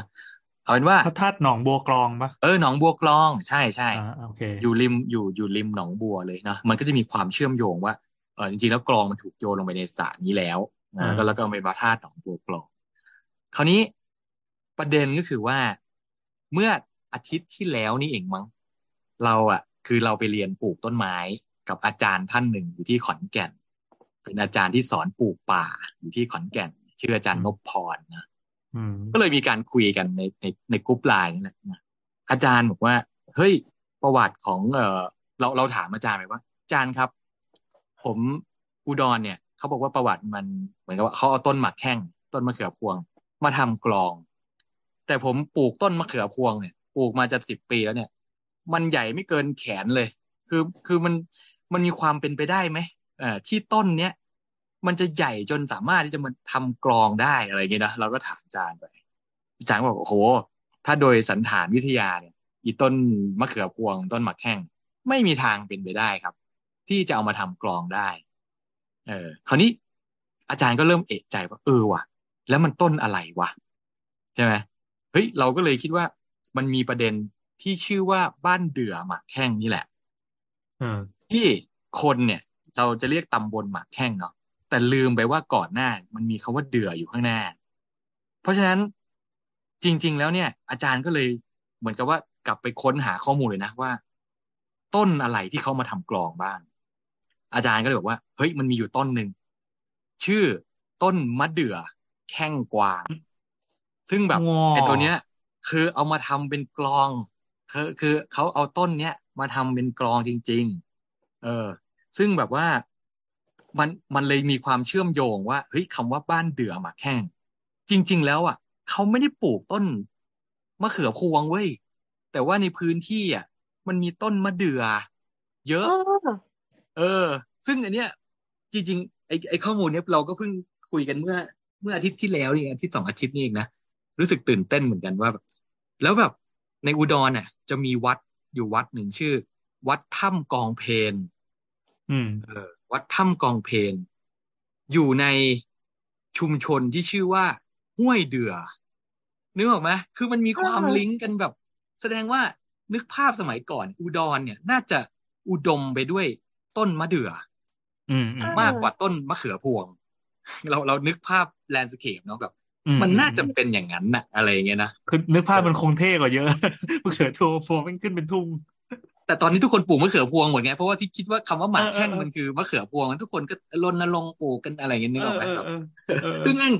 เรากำลังคิดอยู่ว่ากูจะกูจะแชร์เรื่องนี้ดีไหมว่าอะไรเงี้ยจะขัดกับความเชื่อที่เขาแบบมันนึกออกปะเขาก็ถ่ายทอดกันมาตั้งนานแล้วอะไรเงี้ยเนี่ยยังคิดอยู่เลยว่าแม่งออกเสาเสาเสาแล้วเนี่ยแม่งชีวิตกูจะเปลี่ยนป่าวะเนี่ยอะไรอย่างเงี้ยอืมใช่เดี๋ยวผู้ฟังอุดรตั้งสามล้านคนมาฟังทำ ไงดีเนี่ยเราเรามาเปิดรูปของต้นมะเดื่อกวางที่พี่เต้อ่าบอกอะอ่าคือต้นมันใหญ่มากแล้วถ้าพอบอกใหญ่ว่าเอาให้พระนั่งได้แปดองค์อะ ก็เป็นไปได้ เออเนาะเนี่ยเป็นไปต้องได้บอกว่าเลยต้นมะเขือพวงนี่ใส่แกงด้วยถ้วยหนึงนั่นดิคือแบบไม่น่าเป็นไปได้อะ เออนั่นแหละนั่นแหละ เราเลยคิดว่าอีกข้อมูลชุดเนี้ยมันน่าจะเอาไปเติมในพิพิธภัณฑ์ห้องนั้นได้เว้ยคือแบบ เนี่ยแหละ คือไอพิพิธภัณฑ์มันดีตรงเนี้ยมันรู้สึกมันอัปเดตแพทได้ด้วยใช่ไหม คือด้วยด้วยความเส้นใหญ่ไง คือแบบอยากไปเปลี่ยนนึกออกปะคืออยากขอเขาไปเปลี่ยนอะระบบคอนเนคเอ้ชั่ยนไม่มันแต่ดีมันสว่ะนุกมันสนุกเออเราเราว่ามันน่าจะเติมได้อะไรอย่างเงี้ยใช่ไหมเออมันมันมันน่าสนใจมากเนาะเออเอาเลยออยาย่ากงน้อยก็ไปโยนทราบว่าไปโยนคำถามไว้ใช่ใช่อย่างน้อยไปโยนคำถามอะเราไม่มีบทสรุปให้ แต่ว่าเราเรามีเรื่องที่น่าจะเขาเรียกว่ามันมันน่าคิดอะเออเออเออเออ แล้วเราประมาณที่นี้กองอีกสองอันที่ไปอยู่ที่หลวงพระบางกับเวียงจันทร์นะคะ เรายังอ่าตามหามันเจอไหมเขาเขาบอกว่ามีนะ แต่เรายังยังไม่ยังไม่ยังไม่เคยเห็น แต่ว่าอืมเขาก็มันก็อยู่ที่วัดอะไรสักอย่างหนึ่งแต่ว่าเราอันนี้ยังไม่ได้ทำไปข้อมูตลอนที่ ตอนที่ลาวเคยเป็นมณฑลล้านนาอะไรประมาณเนี้ยอะไรประมาณนั้น ซึ่งซึ่งกับเราอะเราก็อันนี้ก็เป็นพอพอเป็นข้อเสียมูลให้ที่กับน่าฝรั่งตามเศสเนอะ ใช่เออน่าน่าเออตามน่าต่จะอน่าไปต่อน่าไปต่อเออไปไงวะอะไรเงี้ยอยากรู้เหมือนกัน ไม่ได้ตามต่อเนาะประมาณนี้คราวนี้อุดรมันก็เริ่มแบบ เออเขาเรียกว่า เออแล้วแล้วเอออันนี้คือเรื่องของบ้านเดือหมากแข้งน้ำแพงวนไปสักไกลเออแต่ก่อนไม่ได้ชื่ออุดร แต่ว่ามันเป็นชุมชนที่ชื่อว่าบ้านเดือหมากแข้งนะครับคราวนี้แล้วทำไมมันถึงมีอุดรเนาะเขาบอกว่าในในห้องนี้มันก็อธิบายว่า ตอนสมัยเขาเรียกว่ารอสองร้อยสิบสองนะที่ ยุคนั้นเนี่ยรอบข้างเราเนี่ยก็อุดมไปด้วยยุโรปเนาะที่เข้ามาเรียกว่าล่าอาณานิคมนะไม่ว่าจะเป็นฝรั่งเศสอังกฤษโปรตุเกสนั่นนี่นู่นคือแข่งกันล่าอาณานิคม ซึ่งประเทศไทยก็ก็ก็โดนเขาเรียกว่าเฉียดเฉียดมาเหมือนกันนะคือโดนฝรั่งเศสเนี่ยเข้ามาเอ่อถ้าถ้าถ้าดูตามประวัติตอนนั้นก็คือ เข้ามาทางเรือรบเนี่ยเข้ามาทางแม่น้ำเจ้าพระยาเลยนะ แล้วก็หันกระบอกปืนไปทางพระบรมมหาราชวังนะคืออารมณ์เหมือนจับเป็นตัวประกันแล้วอันนี้ไปดูบุพเพสันนิวาสภาคสองนะครับ มีพูดถึงเหตุการณ์นี้อย่างสมจริงอ่ามีมีพูดถึงนะเออเราแล้วงั้นเราจะข้ามไปจะได้ไม่ต้องยาวเออคือประมาณว่า เอ่อดินแดนเนาะฝั่งซ้ายแม่น้ำโขงฉันขอละกันอะไรอย่างนี้นะไม่งั้นก็จะนะเกิดการลบกันแน่นอนใช่ไหมอ่าคราวนี้อันนี้เดี๋ยวเดี๋ยวขอปีแปลงเป็นพศคือสองสี่สามหกนะครับเผื่อใครจะจำไปออกสอบ ถ้าคศก็หนึ่งแปดเก้าสาม เออ อันนี้ไม่รู้เนาะไปแปลงกันเราเองนะครับเออจำได้ว่าปรรอสอร้อยสิบสองอะรัตนโกสินทร์ศกนะที่ร้อยสิบสองเอ่อตอนนั้นก็คือสมัยรัชกาลที่ห้านะครับ ตอนนี้ก็เลยถ้าใครดูบุพเพสันนิวาสนะก็จะเห็นว่าอ่ารับรู้เรื่องราวแล้วว่ามีการดีลกันเกิดขึ้นนะว่า เอ่อคือไม่ไม่ได้อยากให้ใครเสียเลือดเสียเนื้อนะครับ แล้วก็ทุกคนต้องวินวินนะแล้วก็ไม่ยอมด้วยนะครับอันนี่คือความเข้มแข็งเอ่อ ทางของไทยเราเองเนี่ยทางรัชกาลที่ห้านี่ก็เลยส่งเอ่อน้องชาย ก็คือกรมหลวงประจักษ์นะครับซึ่งก็คืออ๋อก็คือเป็นน้องชายของรัชกาลที่ห้าได้ชื่อละครับจะเลยเป็นชื่อบึงวะใช่อ๋อถูกต้องจริงๆแล้วก็บึงนี่ชื่อว่าน้องประจักษ์ปะน้องประจักษ์น้องหนองหนองสิหนองน้ำหนองน้ำเหมือนพอเวลาเดินทางแล้วคนพูดต่อๆกันไปเรื่อยๆจนมันเพี้ยนเป็นหนองประจักษ์อย่างเงี้ย เออไม่กล้าฝากเล่นไปอะแก้ในพิพิธภัณฑ์ให้หเหน่มืออยนเหมือนเงียแบบเหมือนว่าไปคบกับน้องประจักษ์ทีนี้เหรอคนอุดรก็ไม่กล้าเล่นเรื่องนี้เอาเหรอโอ้ยตายแล้วขอโทษคุณคนอุดรที่ฟังอยู่ด้วยนะครับ เนาะประมาณนี้เขาก็เลย เอ่อเขาเรียกว่ามา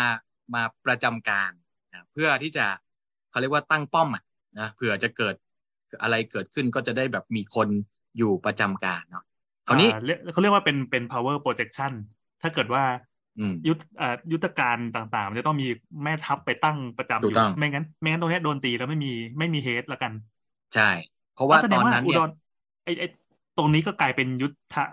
ยุทธภูมิอันหนึ่งเลยปะเป็นเป็นจุดยุทธศาสตร์ เพราะว่าอ่าเพราะว่าตอนนั้นเนี่ย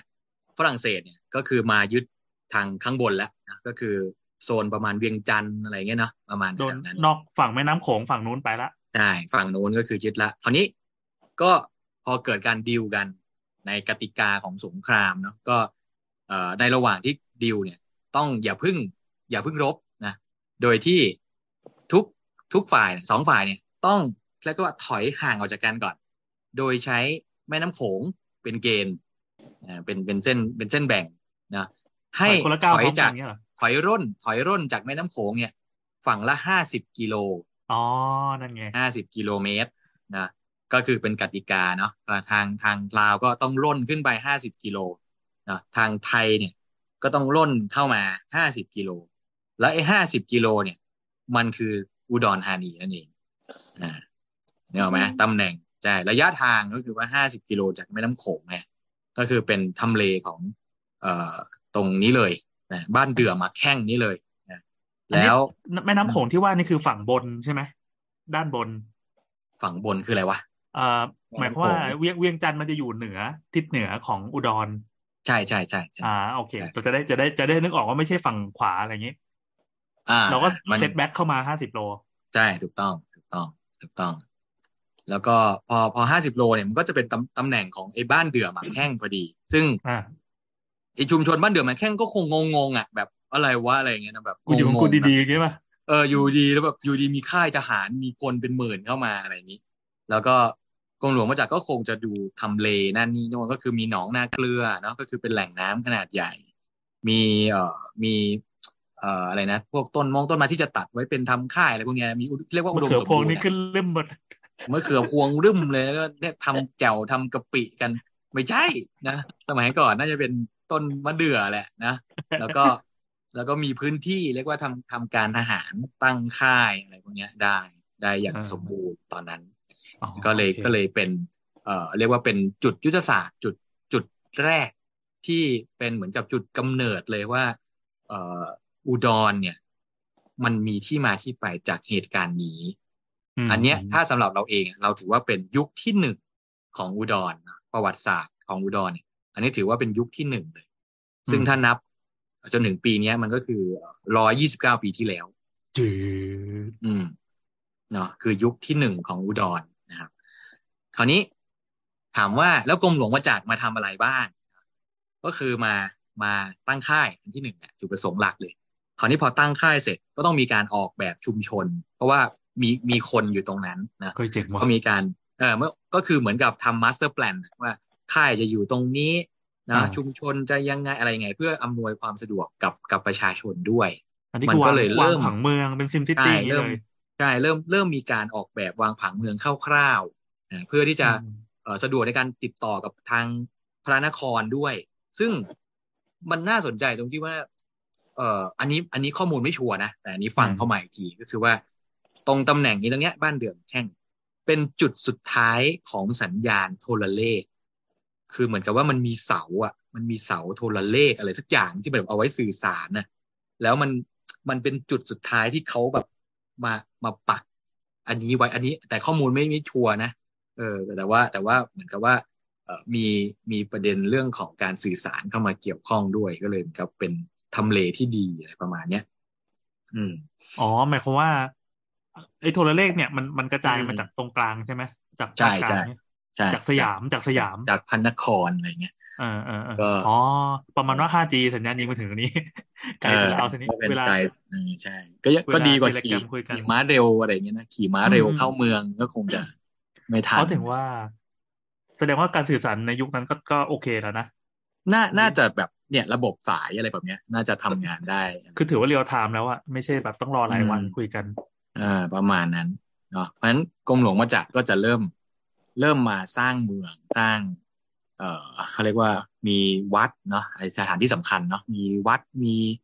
เอ่อก็ต้องมีพวกเอ่อเกี่ยวกับโรงพยาบาลเกี่ยวกับอะไรประมาณเนี้ยก็ต้องแต่ว่าโดยจุดประสงค์เนี่ยน่าจะเป็นเรื่องของการทหาร เป็นเป็นเป็นหลักเอออืมอืมเออก็คราวนี้ในระหว่างการดิวเนี่ย เข้าใจว่าตัวเลขนะ เข้าใจว่าช่วงเวลาก็คือน่าจะประมาณแปดปี เข้าใจว่าเป็นช่วงเวลาที่ เอ่อกรมหลวงประจักษ์มาอยู่ในตำแหน่งตรงเนี้ยเอ่อแปดปีนะแล้วก็เซตระบบ เอ่อ เรียกว่าก็ต้องมีลูกน้องมีอะไรอย่างนี้เนาะทหารมีอะไรเงี้ย ประจำการอยู่ที่นี่ แล้วตัวของกรมหลวงประจักษ์เองก็กลับ เข้าพระนคร หลังจากที่เหตุการณ์สงบอ่าก็ก็กลับเข้ามา แล้วก็ก็ก็มาอยู่ในวังนะแล้วก็สุดท้ายก็สิ้นประชนอยู่ที่เอ่อเอ่ออยู่อยู่ที่พระตำหนักเอ่ออะไรนะชื่ออะไรนะอยู่แถวแถวๆหลังโรงแรมรัตนโกสินทร์ซึ่งถ้าแอนจะเดินสำรวจเนาะจะมีจะมีจะมีบ้านไม้เก่าๆอยู่หลังหนึ่งอยู่หลังโรงแรมรัตนโกสินทร์ นะนั่นคือประทับที่ประทับสุดท้ายของกรมหลวงประจักษ์อืมใช่ตอนหลังจากที่กลับมาจากมาจากอุดรอืมประมาณนั้นคราวนี้ก็จะเป็นเรื่องของการรับช่วงต่อแล้วหลังจากที่เอ่อกรมหลวงประจักษ์มา set up อ่าฟ a ซิลิตี้ต่างๆ ก็จะมีเรียกว่าสร้างบ้านแปลงเมืองแล้วกัน อ่า สร้างบ้านแปลงเมือง แล้วก็แล้วก็มันก็จะไปบวกกับเอ่อเขาเรียกว่านโยบายของการปกครองนะของประเทศนะก็จะมีเรื่อง เปลี่ยนจากมณฑลเทสาพิบาลนะมาเป็นระบบอืมเอ่อจังหวัดระบบภูมิภาคอะไรเงี้ยมันก็จะพัฒนาระบบการปกครองที่ที่ที่ค่อยๆค่อย ๆ พัฒนาเปลี่ยนมาเรื่อยๆอ่าจากจากมณฑลลาวพวนมาเป็นมณฑลอุดร แล้วก็ยกเลิกมณฑลอุดรก็มาเป็นระบบจังหวัดอะไรเงี้ย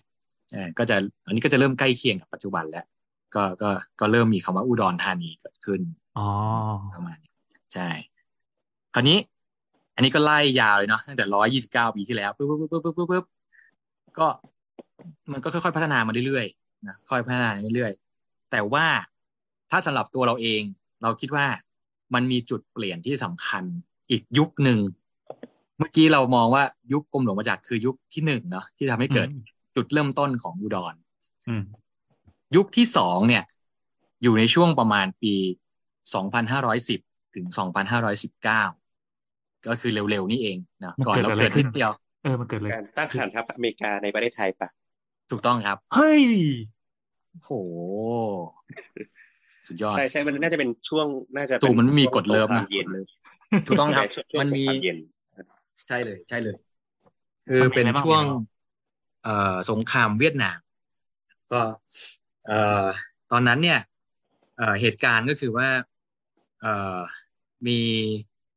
ในถ้าในระดับโลกนะมันมีความต่อเนื่องจากสงครามโลกครั้งที่สองมาประมาณหนึ่งเนาะคราวนี้เอ่อสงครามเย็นเนี่ยมันก็คือก็คือมีความขัดแย้งกันระหว่างเอ่อเรียกว่าสหรัฐกับค่ายเขาเรียกว่าทงเป็นค่าย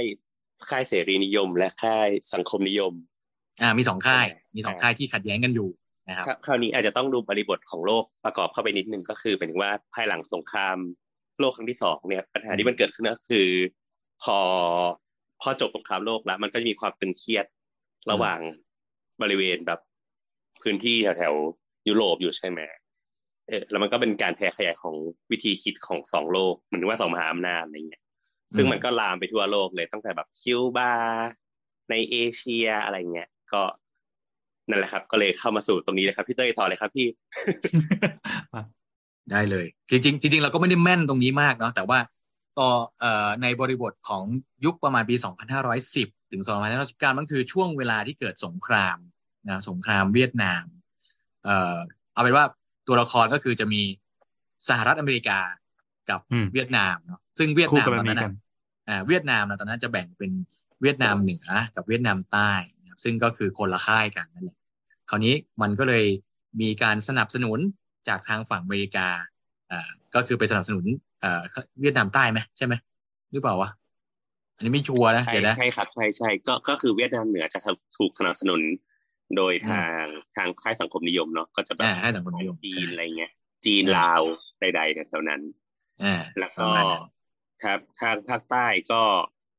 ก็จะมาจากฝั่งอเมริกาอะไรเงี้ยอเมริกาจริงๆ ในช่ประเทศไทยช่วงนั้นก็น่าจะมีเรื่องของคอมมิวนิสต์ในไทยแล้วคอมมิป่ะวนิสต์ครับใช่ใช่ใช่ใช่พวกหนีเข้าป่าอะไรเงี้ยก็จะเริ่มแถวๆนั้น ใช่ แต่ว่าโดยโดยโดยภาพที่ออกมาเนี่ยก็คือว่าเอาเป็นว่าเป็นอเมริกากับเวียดนามมีการลบกันเนาะคือคราวนี้เวียดนามมันก็อยู่ติดกับเราถูกไหมแต่อเมริกามันอยู่อีกที่หนึ่งแล้วมันจะลบกันยังไงใช่ไหมอเมริกาก็เลยก็เลยต้องหาจุดยุทธศาสตร์ครับอืมที่จะมาตั้งฐานทัพให้อยู่ใกล้ที่สุด เพื่อที่จะมัดมัดลบกันอะใช่ไหมสุดท้ายแล้วเนี่ยอเมริกาเลือกที่ อุดร ที่จะมาสร้างค่ายทหารของอเมริกา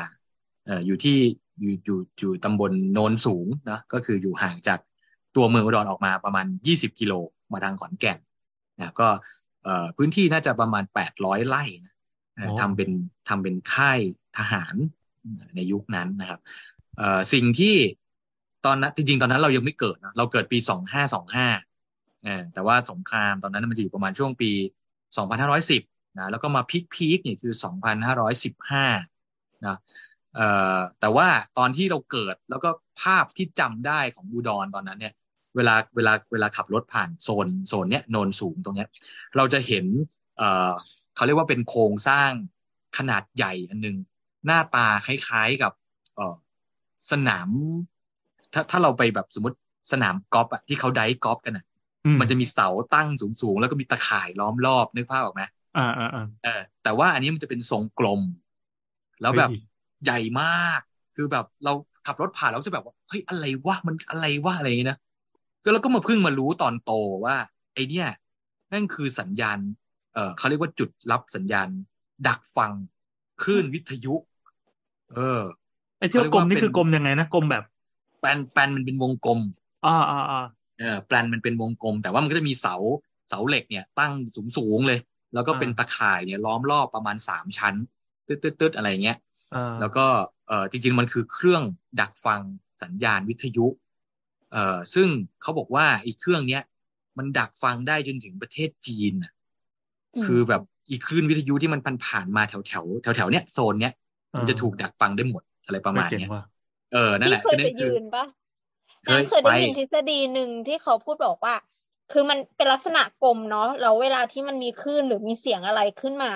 มันจะสะท้อนอะเหมือนเหมือนเวลาเราเอาป้องหูอย่างเงี้ย แล้วเราจะได้ยินชัดอ่าขึ้นอะอ่าเออเขาบอกว่าถ้าไปยืนตรงกลางอะบางทีเราจะได้ยินเสียงด้วยด้วยหูเปล่าเอออืมอันอันนี้ใช่น่าด้วยหูน่าจะเปล่าน่าจะมันจะมีของที่ประเทศจีนเนาะที่เขาเป็นอะไรนะที่เป็นผนังใช่ใช่ไหมโค้งๆอะแล้วมันจะได้ยินอะอันนั้นอันนั้นโอเค แต่ว่าอันนี้อันนี้น่าจะคนละแบบ เพราะว่าอืมจริงๆแล้วมันมีความถี่มันมีน่าจะแค่คนละแบบเสาเหล็กเออมันมันอ่าจะเป็นเหมือนกับเหมือนกับดักฟังคลื่นอะไรเงี้ยแล้วแล้วมันก็มันมันก็จะมีพวกงานระบบของเขาอะลงไปที่ท่อใต้ดิน เป็นห้องใต้ดินเลยก็วิ่งยาวไปที่ศูนย์บัญชาการ ซึ่งอยู่อีกที่หนึ่งอะไรประมาณเนี้ยเออมันจะอ๋อมันจะไม่ได้ยินเสียงที่จุดวงกลมนั้น อืมๆอ่าอะไรอ่าอย่างเงี้ยอ่าซึ่งไอตอนที่มีระหว่างสงครามเนี่ยคือ ไอค่ายทหารเนี่ยเขาก็จะจำกัดคนเนาะไม่ไม่ให้ คือไม่ให้ใครเข้าอยู่แล้ว เพราะว่ามันเป็นพื้นที่ลับ เหมือนเป็นแอเรียห้าสิบเอ็ดของทางอเมริกาอะไรเงี้ยเนาะก็คนไทยอะไรมันก็จะไม่ไม่สามารถที่จะเข้าไปในพื้นที่นั้นได้เลย ยกเว้นอ่ายกเว้นคนที่เรียกว่ามีเอ่อศักยภาพจริง ๆ ที่เอ่อเหมือนกับว่าเข้าไปทำงานในนั้นอ่าซึ่งอืมก็จะเริ่มเริ่มแตะแตะเรื่องของซาอุดรแล้วนะ อ่าเป็นนั่นแหละจุดครับเริ่มต้นอ่าเป็นจุดเริ่มต้นนะเพลงขึ้นตรงนี้ครับที่มา อืม คือคือในช่วงประมาณปีสองพันห้าร้อยสิบถึงสองพันห้าร้อยสิบเก้าเนี่ยเนาะมันเขาเรียกว่าเดี๋ยวจะพูดพูดบริบทรวมๆก่อนนะครับว่าอ่าบรรยากาศของของอุดรตอนนั้นเนี่ยเอ่อจริงๆแล้วก็เป็นเมืองปกตินะ เป็นเมืองเป็นเมืองแบบทั่วไปไม่ไม่ได้มีอะไรมากมาย แล้วก็ค่ายทหารนี่ก็อยู่นอกเมืองไกลออกไปประมาณยี่สิบกิโลแต่ว่าเอ่อ ทหารเมกันเนี่ย ตอนนั้นน่ะ ที่มาเนาะน่าจะหลายหมื่นคนเนาะห้าหมื่นคนได้หรืออะไรประมาณโอ้เนี้ยเออ คือเขามาด้วยความแบบ คือเขาเขาภารกิจเนี้ยชื่อว่า GI มันคือมันย่อมาจากคำว่า General Issue เนอะซึ่งซึ่งแปลว่าแบบ อีเรื่องเนี้ย มันเป็นเรื่องที่ทุกคนจะต้องเข้ามามีส่วนร่วมอะไรประมาณเนี้ยอืมเหมือนเป็นภารกิจที่ทุกคนต้องเข้ามามีส่วนร่วม เพราะฉะนั้น วัยรุ่นอเมริกัน อายุแบบสิบหกอะไรอย่างนี้ ก็ถูกจับเป็นทหารแล้วคือต้องถูกส่งมาเพื่อเป็นทหารเพื่อมาลบ อืม นึกนึกภาพออกไหมเรากำลังมัธยมอะนึกออกมไหมปลายแบบอะมปลายแล้วแบบ ตอนนั้นรอดอ เราก็แม่งกูไม่อยากเป็นทหารใช่ไหมก็ต้องไปเรียนรอดออะไรอย่างงี้ใช่ไหมแต่แบบอ่าอันนี้ไม่ครับ มันอันนี้คืโดนเกณฑ์ general เลย issue ใช่ มันคือมันเป็นสิ่งที่ทุกคนเนี่ยจะต้องช่วยกันอะไรประมาณนี้ เพราะฉะนั้นวัยรุ่นเมกันเนี่ยก็จะ ถูกส่งมาที่สนามรบ แล้วถ้าทางฝั่งเมกันเองเนี่ยมันก็เกิดเหตุการณ์พวกเอ่อสัญลักษณ์พีซอะที่เป็นวงกลมแล้วก็เป็นแบบนึกออกไหมเป็นยุค sixties อะที่ทุกคนแบอ่าบอ่าเอ่อหรือคนถามหาสันติภาพอะว่าแบบฮิปปี้เฮ้ยฮิปปี้เออยุคฮิปปี้อะที่แบบว่าเฮ้ยมันมันถูกแล้วเหรอวะที่แบบส่งคนมารบกันอะไรประมาณนี้มันจะมีอีกฝั่งหนึ่งที่ที่เรียกร้องเรื่องนี้อ่าเออประท้วงสงครามอะไรอย่างนี้นะแต่ว่าก็ก็ยังมีการส่ง ส่งคนเข้ามารบกันอยู่ตลอดนะแล้วก็ด้วยความที่แบบเขาไม่ได้มีหัวใจเป็นเป็นทหารอยู่แล้วอะนึกออกปะโอ้ยก็น้อง ก็มาก็มาทำงานนึกออกไหมก็แบบ คือคือนึกภาพนะอันนี้เราก็จินตนาการนะเราก็ไม่รู้ว่าของจริงเป็นยังไง แต่แบบ นึกภาพออกว่า สมมติว่าเขาเข้ากะแปดโมงเนาะไอแอนมันรู้มันเป็นเคยเป็นทหารมาก่อนสมมติว่าเข้าเออทำเข้าเกณฑ์เวรเนี่ยแปดโมงถึงห้าโมงเย็นสมมติเนาะ อีช่วงอ่าแปดโมงถึงห้าโมงเย็นโอเค ก็อยู่ค่ายทหาร ปฏิบัติภารกิจอะไรให้เรียบร้อยตามที่ได้รับคำสั่งถูกไหมแต่หลังจากที่ห้าโมงเย็นไปแล้วเนี่ย คือมันออกเวรแล้วไงแหมก็ไปมันก็ไปเที่ยวอะนึกออกปะอะมันมันนึกออกว่ามันมันก็เข้าไปเที่ยวในเมือง ซึ่งนึกออกว่าแบบวัยรุ่นกลัดมันน่ะ คือคือนึกภาพออกไหมโอ้ประมาณแล้วห้าหมื่นคนน่ะ แล้วไปในดินแดนที่เอกโซติกมากเลยนะ คือนึกภาพประเทศกูก็ไม่ใช่ เออ แล้ว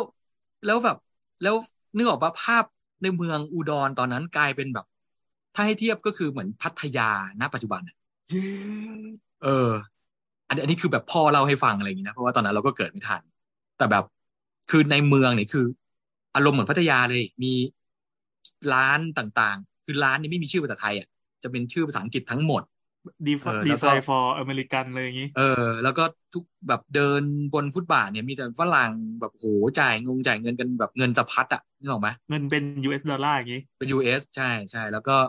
คือคือโอ้โหถ้าพูดถึงเศรษฐกิจอุดรตอนนั้น คือแบบ โคตรจะเฟื่องฟูอะ คือคือคนเนี่ยพลิกหน้ามือหลังมือเลยอะคือเศรษฐีเกิดขึ้นในปีนั้นนะอะไรอย่างเงี้ยไม่ต้องไม่ต้องขูดเกลืออะไรกันแล้ว ยังไม่ต้องขูดเกลือกันแล้วเออแล้วก็ เอ่ออะไรนะ ธุรกิจที่บูมมากในตอนนั้นเนาะโรงแรมโอ้โหแบบยอดธุรกิจโรงแรมนี่พุ่งกระฉูด ซึ่งแต่ก่อนเขาเรียกว่าบังกะโลนะบังบักะงโลกะโลเออได้บังกะโลมันก็เกิดขึ้นในยุคนี้ ก็คือบ้านเช่า บ้านเช่าที่แบบว่า เอ่อเขาเอ่อคนที่มีพื้นที่นิดหน่อยอะไรเงี้ยเขาก็จะเหมือนกับแบ่งเป็นห้องห้องห้องห้องเนี่ย ให้ทหารโอ้อเมริกันเนี่ยเข้ามามาเช่าอยู่ถ้าเอ่อเพราะว่าเขาถ้าเขาไม่ได้นอนที่ค่ายทหารเนี่ยก็จะมานอนในเมือง ก็จะมีเอ่อบังกะโล แล้วก็ธุรกิจเอ่อพาร์ทเนอร์เออแปลซึ่ว่างอะไรครับพาร์ทเนอร์แปลเป็นไทยคือเมียเช่า เออนึจกอดอกหไหมมายจากเมียเช่านะครับ จดหมายจากเมียเช่าเออเฮ้ยเพลงทำไมมาเราเราลิงก์เพลงเก่าเยอะแต่ว่าไอสองคนนี้จะเก็ตต่อเดี๋ยวซาอุดรเคยได้ยินปะไม่ไม่นึกคาราบาวนึอะกแต่ว่าไม่เป็นไรมีอันสิ่นี้งอัใหนม่นี้ซะอีกซาอัอุนดนี้รคนคืออะไรอะ คคนละมุกกันเออคนละไอ้ยคนคนละยุคกันเดี๋ยวเดี๋ยวเดี๋ยวค่อยเล่าเดี๋ยวค่อยเล่านะเดี๋ยวค่อยเล่าอันนี้ซาป็นอุดอนยุคจะเกิด GI หลังจากนี้จะหลังอันจานี้กจะเป็นนี้แต่ว่ายุคยุคอืมเมียยุคเช่านะอะในยุคที่กำลังเอ่อทหารอเมริกันกำลังเข้ามาอยู่ในอยู่ในระหว่างสงครามแล้วกัน อยู่ในระหว่างอืมสงครามเนาะอืมเอ่อเราเราเราไม่พูดถึงสงครามแล้วกันเนาะเราพูดถึงอืมผลพวงของมันแล้วกันอ่าสิ่งที่เกิดขึ้นก็คือนั่นแหละ ธุรกิจที่เป็นเกี่ยวกับ entertainment complex ต่าง ๆ เนี่ย โรงแรม ผับบาร์ อาบมีบ่อนบปะนวดอะไรนะ มีบ่อนไหมบ่อนไม่เออบ่อนไม่ไม่ ไม่ไม่ไม่มีค่อบัยนทึกนะไว้ เออเรียกเออไม่ไม่ อาจจะไม่มีบันทึก แต่ไม่รู้เหมือนกัน แต่คิดว่าแต่ตรงว่านี้ที่แน่ๆเนี่ย มันจะมีเนาะผับบาร์เนี่ย คือแบบกระจายเลยเต็มเมือง คืออย่างนี้แล้วเว้ยก็จำได้ว่าอาบตอนอบที่นไปวดเนี่ยเต็มเมือง ตอนที่ไปพิพิธภัณฑ์นั้นอะอยู่ห้องนี้นานมาก มันเป็นเรื่องอืมที่เฮ้ยไม่เคยรู้มาก่อนมันเปิดหูเปิดตาอืมโคตรเลยเว้ยอ่าเขาจะมี กราฟ หรือว่าเป็นสแตทอะไรบางอย่างที่บอกถึงอืมขนาดของเศรษฐกิจของเมืองอะอืมที่มันใหญ่ระเบิดแบบระเบิดระเบิดนิวเคลียร์เลยอะไม่เคยเจออมเงินขนาดนี้มาก่อนที่มันลงในใช่จังหวัดในในเขตเพราะพื้นว่าที่มีที่ฝรั่งห้าหมื่นคนมาอย่างเงี้ยใช่นะและห้าหมื่นคนถูกซับซิไดจากรัฐบาลใช่อืมใช่แบบเฮ้ยมึงไปสงครามดังนั้น เอาขวัญและกำลังใจไป แล้วต้องทำอะไรอะ คือมาในบ้านป่าเมืองเถื่อนที่เป็นประเทศอะไรก็ไม่รู้ที่ไม่รู้จัก แต่เรามีเงินจำนวนมาก อืม และเรากัดบันมาก อืม ใช่ ใช่ไอแอนพูดถูก คือถ้ามาในจังหวะแก่ๆมันก็คงอาจจะไม่สะพัดขนาดเนี้ยเนาะแต่แบวับดก็จัคงงหวะรวยจังหวะแม่งใช้เงินอะจังหวะเออแบบเออเออโหแม่งสะพัดอะเอออะไรอย่างเงี้ก็ยคือไม่ได้ไม่ได้คิดเรื่องอินคัมเรื่องอะไรใดทั้งสิ้นคือเออมีเงินไว้แล้วกูจะต้องเรียบรีบผลาญเงินออกไปอะก็ก็ก็คิดเรื่องอินอินคัมจริงอืม อันนี้สิบแปดบวกแล้วต้องขึ้นสิบแปดบวกแล้วนะๆอ่าละละโทษโทษโทษโทษโทษอะแล้วผลพวงผลพวงของอินคัมนี่มีอะไรบ้างก็ในช่วงนั้นก็ก็มีลูกธุรกิจเนาะธุรกิจก็จะแบบนี่แหละเกี่ยวกับ entertainment เนี่ยเพียบเลยนะครับอ่าตอนเนี้ยมันมันก็จะมาลิงก์เรื่องของงานสถาปนิกแล้ว เพราะว่าเราอะเฮ้ยอยากจะชวนคนที่มางานสถาปนิกในเดือนพฤศจิกาเนี่ยมา มาดูสถาปัตยกรรมที่มันหลงเหลือจากโอ้โหยุคนั้น เออ มีอะไรบ้าง โรงหนังครับ มีโรงหนังที่แบบสร้างขึ้นเพื่อยุค GI เนี่ย เฮ้ย เจ๋งว่ะให้นึกภาพว่าสกาล่า เป็นโรงหนัง stand alone ประมาณพันที่นั่งอะโหเออเนี่ยเออเออเออใช่ ซึ่งมันมีอยู่สองสามโรงเลยในอุดร โหเออแต่ว่าณปัจจุบันคือเหลือแค่โรงเดียวที่ยังที่ยังเก็บเอาไว้อยู่ ที่เหลือคือทุบชื่อทิ้งเป็น ชื่อโรงอะไรขอคนด้วยหน่อยวิสตาชื่อโรงหนัง Vista วิสตาเออก็จะเป็นหนึ่งในเท่ในว่ะเออหนึ่งในโรงหนังที่เราจะพาไปดู ซึ่งตอนนี้ตอนนี้เขาก็ปิดเนาะปิดปิดไม่ได้ไม่ได้ทำอะไร ก็รอเป็นต้าไก่ย่างเออมันอยู่ใต้ถุนของโรงหนังวิสตาใช่อ๋อเหรอโอ้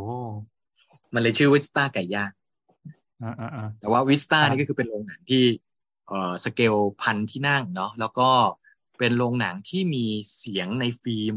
ที่เดียว ในอุดรตอนนั้นเออเพราะว่าอ๋อสมัยก่อนเนี่ยสมัมันภาคใช่ว่าใช่ถูกต้องถูกต้อง แต่ก่อนมันไม่มีเสียงในฟิล์มเนาะมันก็จะเป็นเครื่องฉายหนังที่ฉายแต่ภาพ แล้วก็จะมีคนภาคอยู่ในห้องห้องภาคเสียงเออสมัยก่อนก็จะมีทีมภาคเสียงเหมือนพันธมิตรอะไรเนี่ยนะเหมือนอะไรนะอืมอืมเอ่ออินซีอะไรแบบเนี้ยแต่ว่าที่อุดรตอนนั้นน่ะจะมีทีมที่ชื่อว่าโกนจนาดอ่าเป็นคนภาคเสียงอ่าเขาจะแบบภาคเสียงคนเดียวอะเป็นผู้หญิงผู้ชาย เอ่อมีการสู้กันมีฟันดาบอะไรเงี้ยด้วยมันมีอุปกรณ์นะเหมือนเหมือนเหมือนกับสมัยก่อน แต่ว่าเอ่อโรงหนังเนี้ยชั้นบนน่ะมันเป็นโรงหนังที่ให้ให้ GI เนี่ยเข้าแล้วก็เขาจะแจกเป็นเหมือนกับหูฟัง เพื่อที่จะเอ่อเหมือนกับว่ามันก็จะเสียงจะซิงก์กับกับหนังเออมันก็จะเป็นแบบเฮ้ยเจ๋งเสียงในอะฟิล์มอยู่โรงเดียวอืมจริงๆ อันนี้มันเป็น concept ของโรงหนังยุคยุคใหม่ด้วยนะ คือไม่ต้องไปเปิดเสียงโบ๊ะบ้ามแล้ว คือทุกคนต่างคนต่างฟัง ใช่ไหมเออเออ เออเจ๋งว่ะนั่นแหละ ประมาณนั้น เราก็จะพาไปดูประมาณนี้นะ แล้วก็ไปพาไปดูโรงแรม ชื่อว่าสีอุดรอ่าเออโรงแรมสีอุดรนี่คือ ณ ปัจจุบันนี้ยังเปิดทำการอยู่ด้วย เอออ่าแต่ว่าโหสภาพแบบ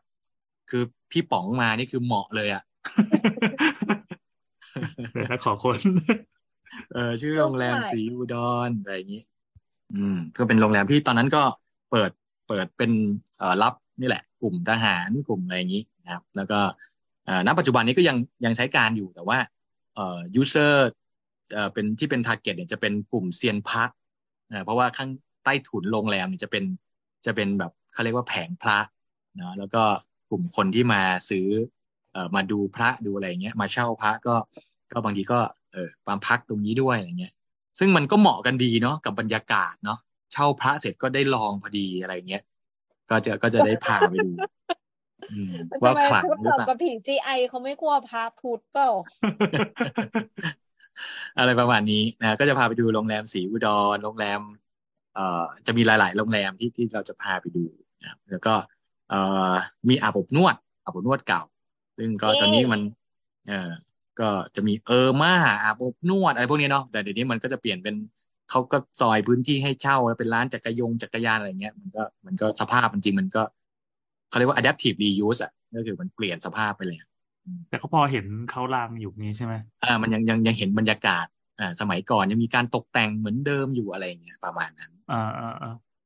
ซึ่งซึ่งซึ่งในยุคนั้นเนี่ยคือแบบ คืออันนี้ตามที่พ่อเล่าเนาะพ่อพ่อนี่คือจะอินกับทหารอเมริกันมากโอเคพ่ออินกับ ใช่ใช่คือคือพ่อเราเอง พ่อเนี่ยครับครับ พ่อเนี่ยมีกางเกงยีนตัวแรกอะได้จากทหารอเมริกันที่มานอนอยู่ที่บ้านเฮ้ยจริงว่ะเออ ก็เป็นเพื่อนกันเลย เออ ไม่ไม่ได้ขโมยเก็บไว้คือคือสมัยนั้นวัยรุ่นเนาะวัยรุ่นก็จะแบบโหคือทหารอเมริกันคือแบบเป็นอะไรที่เท่มากฝรั่งอะคือแบบ เอ่อกางเกงยีนรองเท้าคอมแบทอะไรเงี้ย ซึ่งแบบอืมโหอืมสมัยก่อนไม่มีใครหาซื้อได้อะก็ก็ก็จะได้วัฒนธรรมเรื่องนี้มา แล้วพอก็คืจะอเป็มันนก็ต้องอืมันต้องมองว่าคนอุดรอะ ไม่ได้ไม่ได้อะไรกับสงครามมากปะแต่ว่าจะรู้สึกเป็นโพซิทีฟจะเป็นบวกมากๆกับทหารที่มา เพราะคือเอาเงินเอาอะไรมาให้ ใช่ถูกต้องคือคือไม่ได้ไม่ได้ไม่ได้ไม่ได้ไม่ได้ไม่ได้ไม่ได้อยากจะมีส่วนร่วมกับสงคราม แต่ว่าอ่าแต่ว่าแต่ว่าโอเคมาก ๆ กับเศรษฐกิจที่มันบูมสุดๆ ตอนนั้นอ่าอ่าอ่าเออประมาณนั้น อืมแล้วก็พวกผับบาร์อะไรพวกนี้เนี่ยก็คือเขาก็เล่นเอาใจแบบทหารเนาะเพราะฉะนั้นคนที่มาเล่นเนี่ยก็จะแนวเป็นแบบแนวแบบเฮฟวี่เมทัลในยุคนั้นเนาะซึ่งซึ่งมันก็จะมีผับบาร์แล้วก็เอ่อมีวงดนตรีวงหนึ่งที่แบบเขาย้ายมาอุดรเพื่อมาเล่นให้กับทหารอเมริกันฟัง เพราะว่ารายได้มันดีมากนะชื่อว่าวง VIP อ่าวง VIP เนี่ยประกอบไปด้วย สมาชิกก็คือมือกีตาร์คือแหลมมอริสันอืม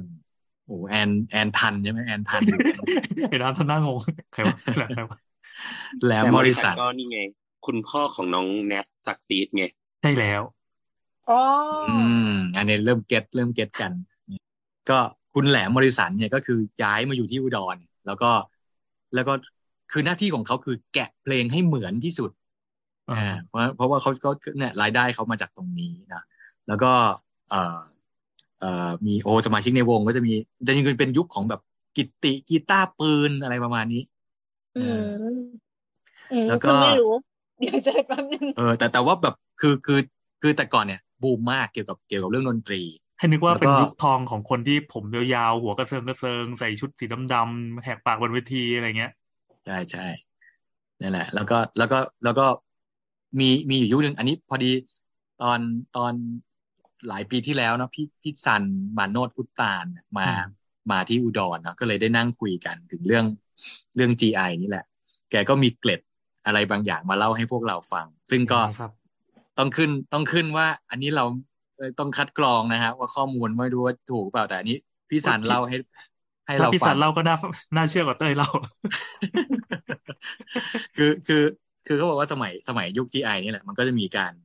เอ่อเรียกว่าให้ปลอบขวัญและกำลังใจนะให้กับทหารอเมีกันนี่แหละ ด้วยการหมายถึงรัฐบาลให้อย่างเงี้ยเหรอรัฐบาลรัฐบาลก็ก็แบบ ตอนนั้นก็จะมีจัดคอนเสิร์ตเนาะอืมตอนนั้นมีเอ่อบ๊อบโฮป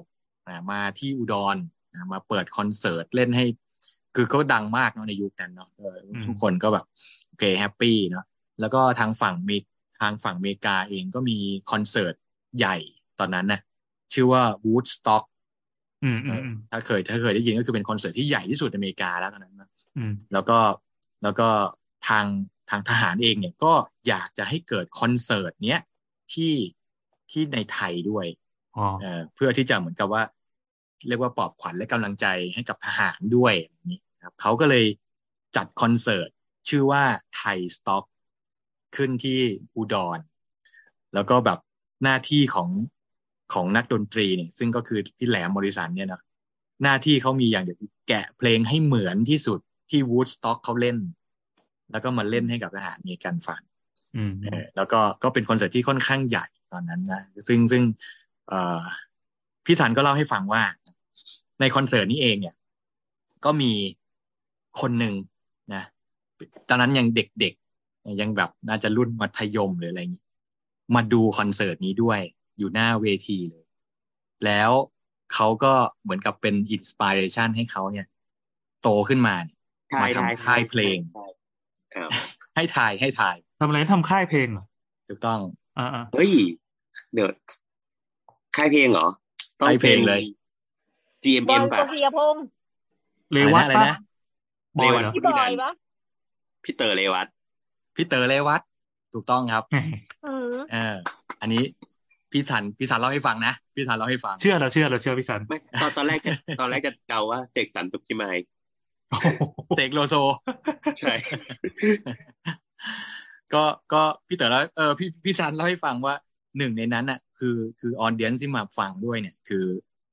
พี่เต๋อเลวัตซึ่งยังยังอยู่ในแบบช่วงวัยรุ่นเนอะซึ่งก็ก็มามาอยู่ในคอนเสิร์ตนี้ด้วย แล้วก็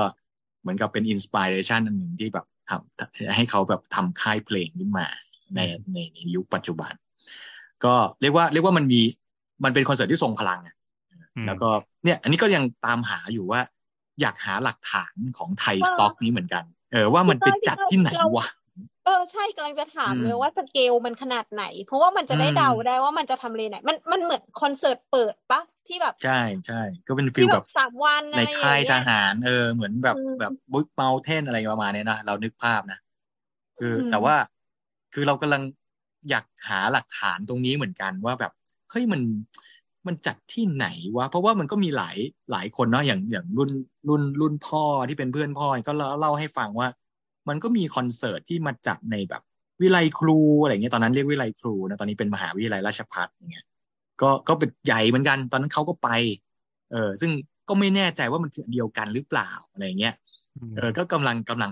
เนี่ยกำลังทำข้อมูลชุดนี้เหมือนกันมันน่าสนใจมาก เอออืมเลยแบบอะถ้าอันนี้เดี๋ยวถ้าติดพี่เป็นการบ้านอ่าถ้าพี่เต๋อฟังอยู่นะครับพี่ขเต๋อให้กดหนึ่งนะ ใช่ ถ้าใช่กดหนึ่งนะ เลื่อนเลื่อนถ้วยไปที่ yes ก็ได้นะครับ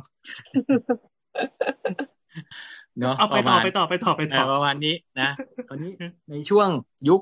อันนี้คือยุคทองเนาะประมาณ จริง ๆ มันจะพีคที่สุดคือประมาณปีสองห้าหนึ่งห้าอืมพีคที่สุดเลยคือแบบ อันนี้คือเรียกว่าเศรษฐกิจด้วยแล้วก็นั่นนี่โน่นอะไรเงี้ยทุกสิ่งทุกอย่าง จริง ๆ ผลพวงมันก็มีเรื่องปัญหาก็ตามมาเยอะนะ ไม่ใช่มีแค่เรื่องเอ่อเศรษฐกิจที่ดีอย่างเดียวเนาะอ่าผลเอ่อผลเอ่อตัวตัวตัวอิชชูที่เป็นเป็นเอ่อเป็นเป็นปัญหาก็มีอย่างเช่นเอ่อลูกเขาเรียกว่าอะไรนะ จะมีหนังเรื่องข้าวนอกนาอืมถ้าอ๋เคอยถ้าเคยทำเออลูกนั่นแหละ GI คือที่ถูกทิ้งไว้ใช่ไหมครับลูก GI ที่ถูกทิ้งไว้ก็คือมามาไข่ไว้แล้วก็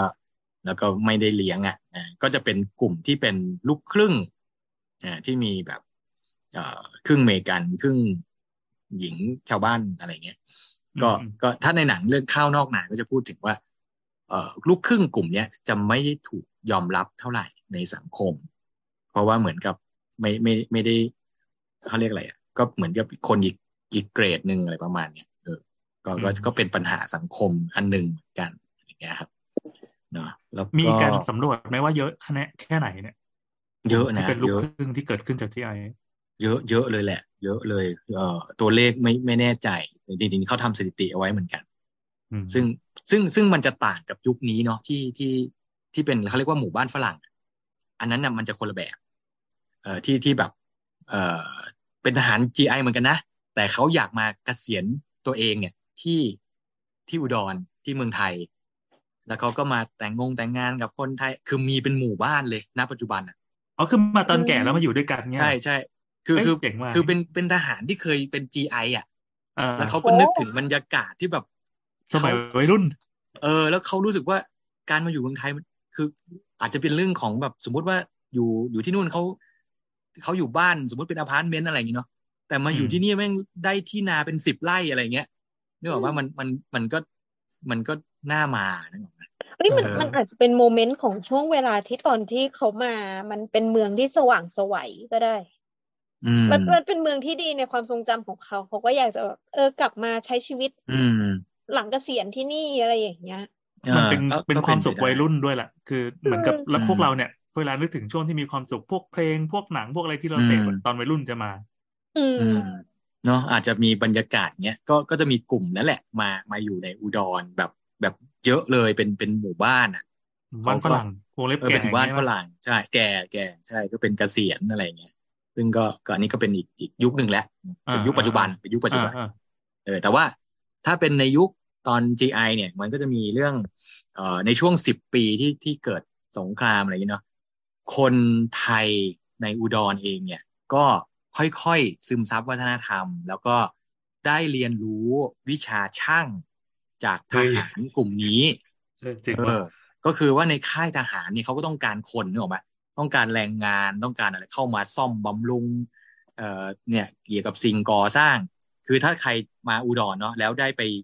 ไปเที่ยวที่ค่ายทหารนี่ซึ่งเขาเปิดเป็นพิพิธภัณฑ์เหมือนกันนะเออจะเห็นแบบร่องรอยของตัวอาคารอย่างเงี้ยโหมันคือแบบอารมณ์เหมือนแบบอุ้ยเราเราเราจะไม่เคยเจอ detail เนี้ยในเมืองไทยเลย เออแต่ว่าเข้าไปมันมัน feeling เหมือนเหมือนอยู่อเมริกาเลยอะแบบ การจัด planning การใช้โครงสร้างเหล็กอะไรพวกเนี้ยน็อตต่างๆ นี่คือไม่เหมือนบ้านเราใช้เลยอะคือมันจะเป็นแบบ เออ แล้วแล้วก็คือคนไทยที่เข้าไปในค่ายเนี่ยก็จะถูก train ในเรื่องของเทคนิคของช่างต่างๆเนาะหลายๆแขนงช่างยนต์ช่างเอ่อเครื่องกลช่างงานระบบวิทยุ อะไรพวกเนี้ยงานก่อสร้างคือคือทุกสาขาที่เกี่ยวกับเกี่ยวกับการเป็นช่างอะ เขาก็จะถูกเทรน เรียกว่าชายหนุ่มนะในในในยุคนั้น ซึ่งพ่อเราก็เป็นหนึ่งในนั้นอ๋อเอ่อที่เอ่อที่ที่แบที่บไปว่าขโมยกางเกงยีนเข้ามาที่ไปขใช่โมยใช่ไม่ได้ขโมยเขาให้มา เดี๋ยวได้ขอขอชื่อค่ายอีกทีหนึ่งเดี๋ยวได้คนดู ค่ายรามาศูนย์รามาศูนชื่อย์ว่าอ่าใช่รามาศูนย์ตอนนี้เป็นพิพิธภัณฑ์ประวัติศาสตร์ค่ายรามาศูนย์ไปแล้วใช่ใช่ใช่ก็อ่าโอเคตอนนั้นทางเออมีเสาอยู่ผบมีเสาอยู่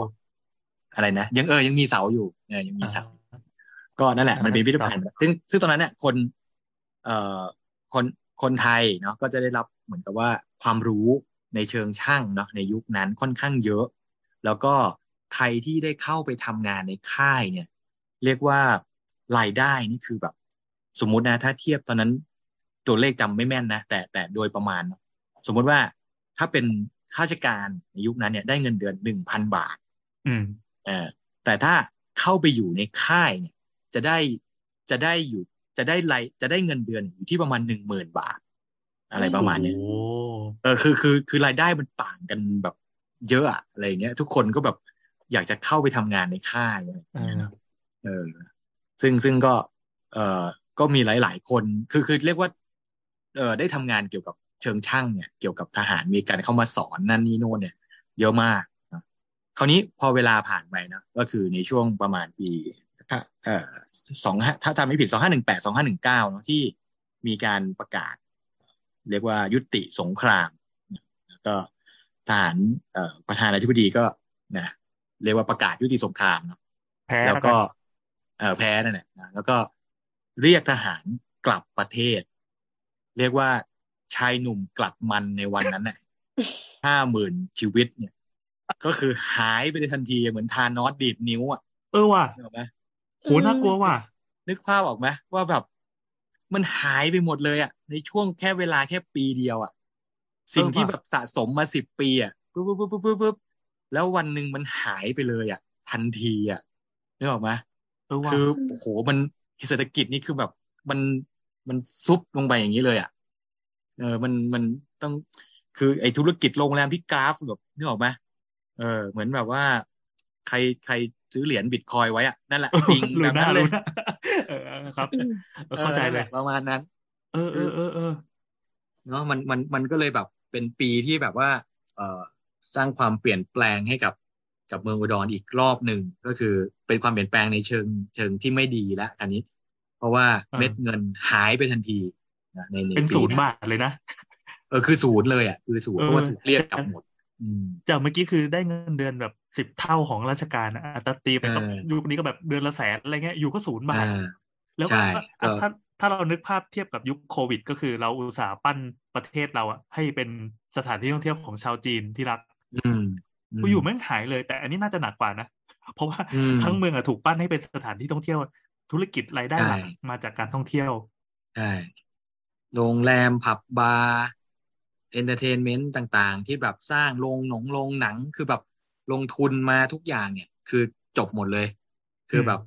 ฟุบไปเลยทันทีเนอะในปีนั้น แล้วก็ยังไงอะแล้วแล้วมันเกิดอะไร ใช่ คราวนี้ทุกคนก็ยังงงๆอะเอาไงดีวะ เอาไงดีวะ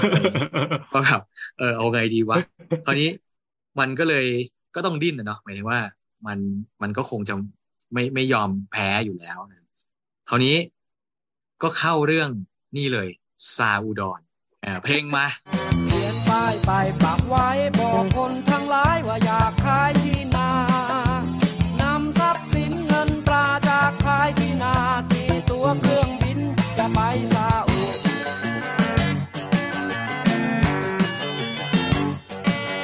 ซาอุดอนสำหรับสำหรับน้องๆหนูๆที่เกิดไม่ทัน มันเป็นหนึ่งเพลงดังของคาราบาวแล้วกันในยุคหนึ่งที่ว่าด้วยเรื่องของคน อุดรเดี๋ยวเดี๋ยวเดี๋ยวให้เต้ยเล่ารายละเอียดอีกทีคือใช่ใช่คนอุดรที่ไปทำงานที่ซาอุ แล้วตอนจบของอืมเพลงมันจะมีหักมุมนิดนึงว่า เหมือนประมาณว่าโดนในหน้าหลอกอะอืมคือบอกว่าอะเนี่ย ให้เก็บตังค่าไอ้นู่นค่าไอ้นี่ค่าจ่ายค่าต่างๆเหมือนเดินทางทำงานต่างประเทศนี่ใช่ไหมโดนเก็บตังนู่นนี่สุดท้าย เครื่องบินก็พาไปลงที่อุดรว่าเนี่ยมาถึงแล้วเนี่ยคือซาอุดรเก็บเงินเราไป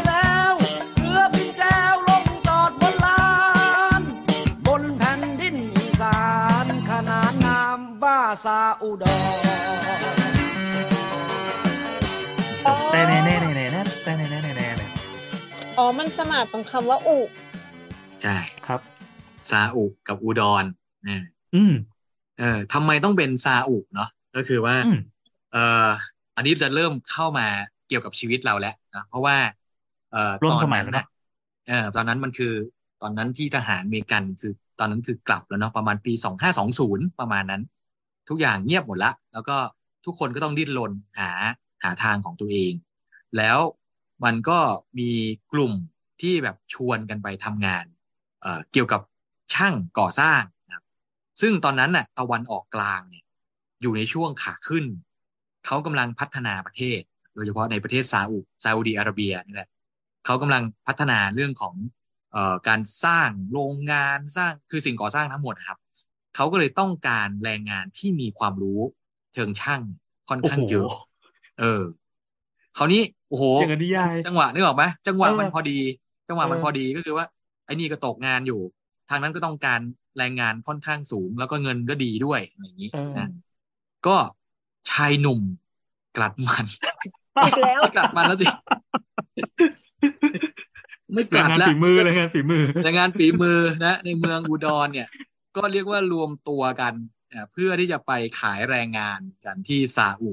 อืมอ่าแล้วหนึ่งในนั้นก็คือพ่อของข้าพเจ้าเองนะพ่อเยอะครับใช่พ่อคราวนี้จะไปข้าพเจ้าขโมยอะไรเข้ามาทางที่ได้ขโมยกางเกงยีนเอายอมรับนะคือเอายังคืไงอยังไงพ่อถ้าคือเออพ่อพ่อคือมีสกิลอะไรนะโอ้ยขโมยเป็นช่างก่อสร้างอืมอืมอืมอืมแล้วสุดท้ายแล้วเนี่ยพ่อเดี๋ยวพ่อครับ ตอนนั้น ตอนนั้นจำได้ว่า ไม่ใช่จำได้สิเพราะว่าเรายังไม่เกิดเนาะเอ่ออมแต่ว่าตอนนั้นเนี่ย แม่เล่าให้ฟังนะแม่เล่าให้ฟังอืมว่า ตอนนั้นคือแม่แม่ท้องเรา พอดีในปีนั้นนะในปีนั้นแม่ก็ท้องเราเนี่ยแล้วก็เป็นปีที่พ่อไปซาอุนั่นคือปีปีสองสองห้าสองห้าอืมแล้วก็คือคือพ่อก็ไปซาอุยาวเลย จน เอ่อหลายปีนะหลายปีแล้วคือตอนนั้นเนี่ย แม่ก็เลี้ยง เราตั้งตั้งแต่เด็กๆอะไรเงี้ยก็จะก็จะเล่าแล้วก็มีพ่อก็จะส่งรูปกลับมาว่านั่นนี่โน่นอะไรเงี้ยนะถ่ายลงถ่ายรูปตอนนี้อัลบั้มรูปก็ยัง คือเห็นเป็นสภาพแบบไซต์งานก่อสร้างเป็นแบบเฮ้ยเจ๋งว่ะคือคืออารมณ์เหมือนวิศวกรอะใส่หมวกใส่ชุดหมีแบบอยู่ในโรงงานคือคือเท่มากเอออ่าคือเอาเป็นว่า คือต่างจากสภาพเอ่อช่างก่อสร้างเมืองไทยอะเออเอาเป็นแบบมันดูมีนมาตรฐานเท่อะไรอย่างงี้ใช่ดูดูมีดีดูมีมาตรฐานแล้วก็จริงๆเขาก็รับคนที่มีความรู้ ด้านนี้แบบเอ่อเฉพาะทางประมาณหนึ่งเหมือนกัน ไม่ไม่ได้อ่าเอาแบบแรงงานอย่างเดียวอะไรอย่างนี้นะก็เอ่อนั่นแหละก็เป็นที่มาที่ไปของของเพลงซาอุดรเพราะว่าคนอุดรเนี่ย เรียกว่าไปกันทั้งจังหวัดอะเออประมาณแบบไปใช่สิคือคืออยู่มีอยู่มีให้ทั้ทำงแบอะบไรอะใช่มีมีทั้งแบบไปเองเนาะคือคือหาทางไปเอง แล้วก็ในในเนื้อเพลงของซาอุดอนจริงๆแล้วจะพูดถึงเอเจนซี่ที่แบบมันก็คือขี้โกงอะเนาะแบบว่ารับอ่าเหมือนกับมาโฆษณาไว้ว่าเฮ้ยซาอุรับรับแรงงาน มาสมัครกับเราจ่ายเงินไว้ผีน้อยปะใช่ มันคือผีน้อยในยุคนี้เนาะอ่าผีน้อยเกาหลีอ่าประมาณอย่างนั้นเราว่าน่าจะเหมือนเราเราเป็นแรงงานพม่าที่จะข้ามมาไทยอะมันจะมีแบบพวกพวกขนแรงงานเถื่อนอะไรเงี้ยข้ามมาจะมีจะมีเรียกว่ามีหัวคิวก็จะเออแล้วก็สุดท้ายมันมีการโกงกันเกิดขึ้นอะไรเงี้ย ซึ่งก็อันนั้นก็ซวยไป แต่ว่าแต่ว่าในในแบบถ้าเป็นแบบพ่อเราเนี่ยก็จะมีเป็น อันนี้คือพวกช่างจริงๆ อันนี้เขาจะหาวิธีไปกันกันแบบถูกต้องแล้วก็แล้วก็ได้ใช้ใช้งานเรียกว่าได้ทำงานแบบตรงสาย แล้วก็เต็มแบบประสิทธิภาพที่ที่ได้ร่ำเรียนมาอะไรประมาณนี้ แล้วก็ก็ก็ได้เงินเยอะจริงๆนะพ่อก็ส่งเงินกลับมานั่นนี่โน่น น่าจะอยู่ประมาณหกปีได้หกเจ็ดปีอะที่ซาอุเนาะแล้วก็แล้วก็เอ่อจนเกิดเรื่องคดีเพชรซาอุนะถ้าใครเคยได้ยิน ซึ่งขโมยในเพชรซาอุไม่ใช่พ่อเรานะฮะคือเดี๋ยวต้องดักไว้ก่อนคือต้องดักไว้ก่อน อุตส่าห์ซ้อมจากกางเกงยีนแม่มาตั้งแต่กางเกงยีนแล้วรู้ว่าเดี๋ยวช็อตนี้แม่งต้องเล่นกูแน่ เดี๋ยวต้องดักไว้ก่อนนะคนที่ขโมยเพชรเนี่ยไม่ใช่พ่อเรานะฮะนั่นคือ เอ่อคุณเกรียงไกรเตชโมงอันนี้ไปหาดูใน youtube มีให้ เยอะนะครับ ก็ถ้าใครอยากรู้คดีเพชรซาอุก็ไปตามข้อมูลกันต่อนะครับแต่ว่าที่วางอยู่ข้างหลังนั่นอะไรนะอ๋ออันนี้อันนี้ที่พ่อเราเอามาฝากตอนนั้น อีนี่ก็ปูแล้วเกิน ไม่มีนะฮะตอนนั้นตอนนั้นเอ่อคดีเพชรซาอุก็เลยเอ่อเป็นผลนะครับทำให้ความสัมพันธ์ระหว่างประเทศ ประเทศไทยกับซาอุดีอาระเบียเนี่ยค่อนข้างเสียหายนะว่าว่าแตกหักเลยอะ ตอนนั้นแตกหักก็คือเขาส่งกลับหมดเลยครับ แรงงานประมาณแสนอีกรอบแสนกว่าเลยเหรอแต่เป็นแสนเป็นแสน แสนกว่าคนไม่ได้มาจากอุดรอย่างเดียวนะ ตอนนั้นมันประมาณทั่วประเทศทั่วประเทศใช่อันนี้คือแหล่งงานแหล่งงานสุดยอดเราไปขุดทองกันเถอะในยุคนั้น ใช่ประมาณนั้น ก็ก็โดนไล่กลับหมดนะคนไทยก็คือโดนรีเจ็คทั้งหมดเลย ทั้งประเทศซาอุเนี่ย ก็ส่งคนไทยกลับเพราะว่าโกรธมากนะเพราะเหมือนกับมีคดีกันอะไรเงี้ยนั่นนี่โน่นน่าจะปี สองห้าสามสองถ้าจำไม่ผิดสองห้าสามสองที่ที่ที่เขาแบบรีเจ็คคนกลับเนาะก็ก็พ่อก็เป็นหนึ่งในนั้นแหละที่ที่แบบ เออก็ก็กลับมา เพราะว่าเพราะว่าเขาไม่ให้อยู่แล้วก็คราวนี้ก็เป็นคราวนี้ได้เป็นช่วงช่วงที่แบบพอกลับมาเสร็จก็โอเค มันก็ได้เงินมาก้อนหนึ่งแล้วนึกออกไหมและของติดมือมาเยอะ ได้ของติดมือมาแล้ว แล้วก็ค่อยๆปล่อย อันนี้ก็จะปูจริงๆ แล้วดันเสือกรับมุกอีกนะ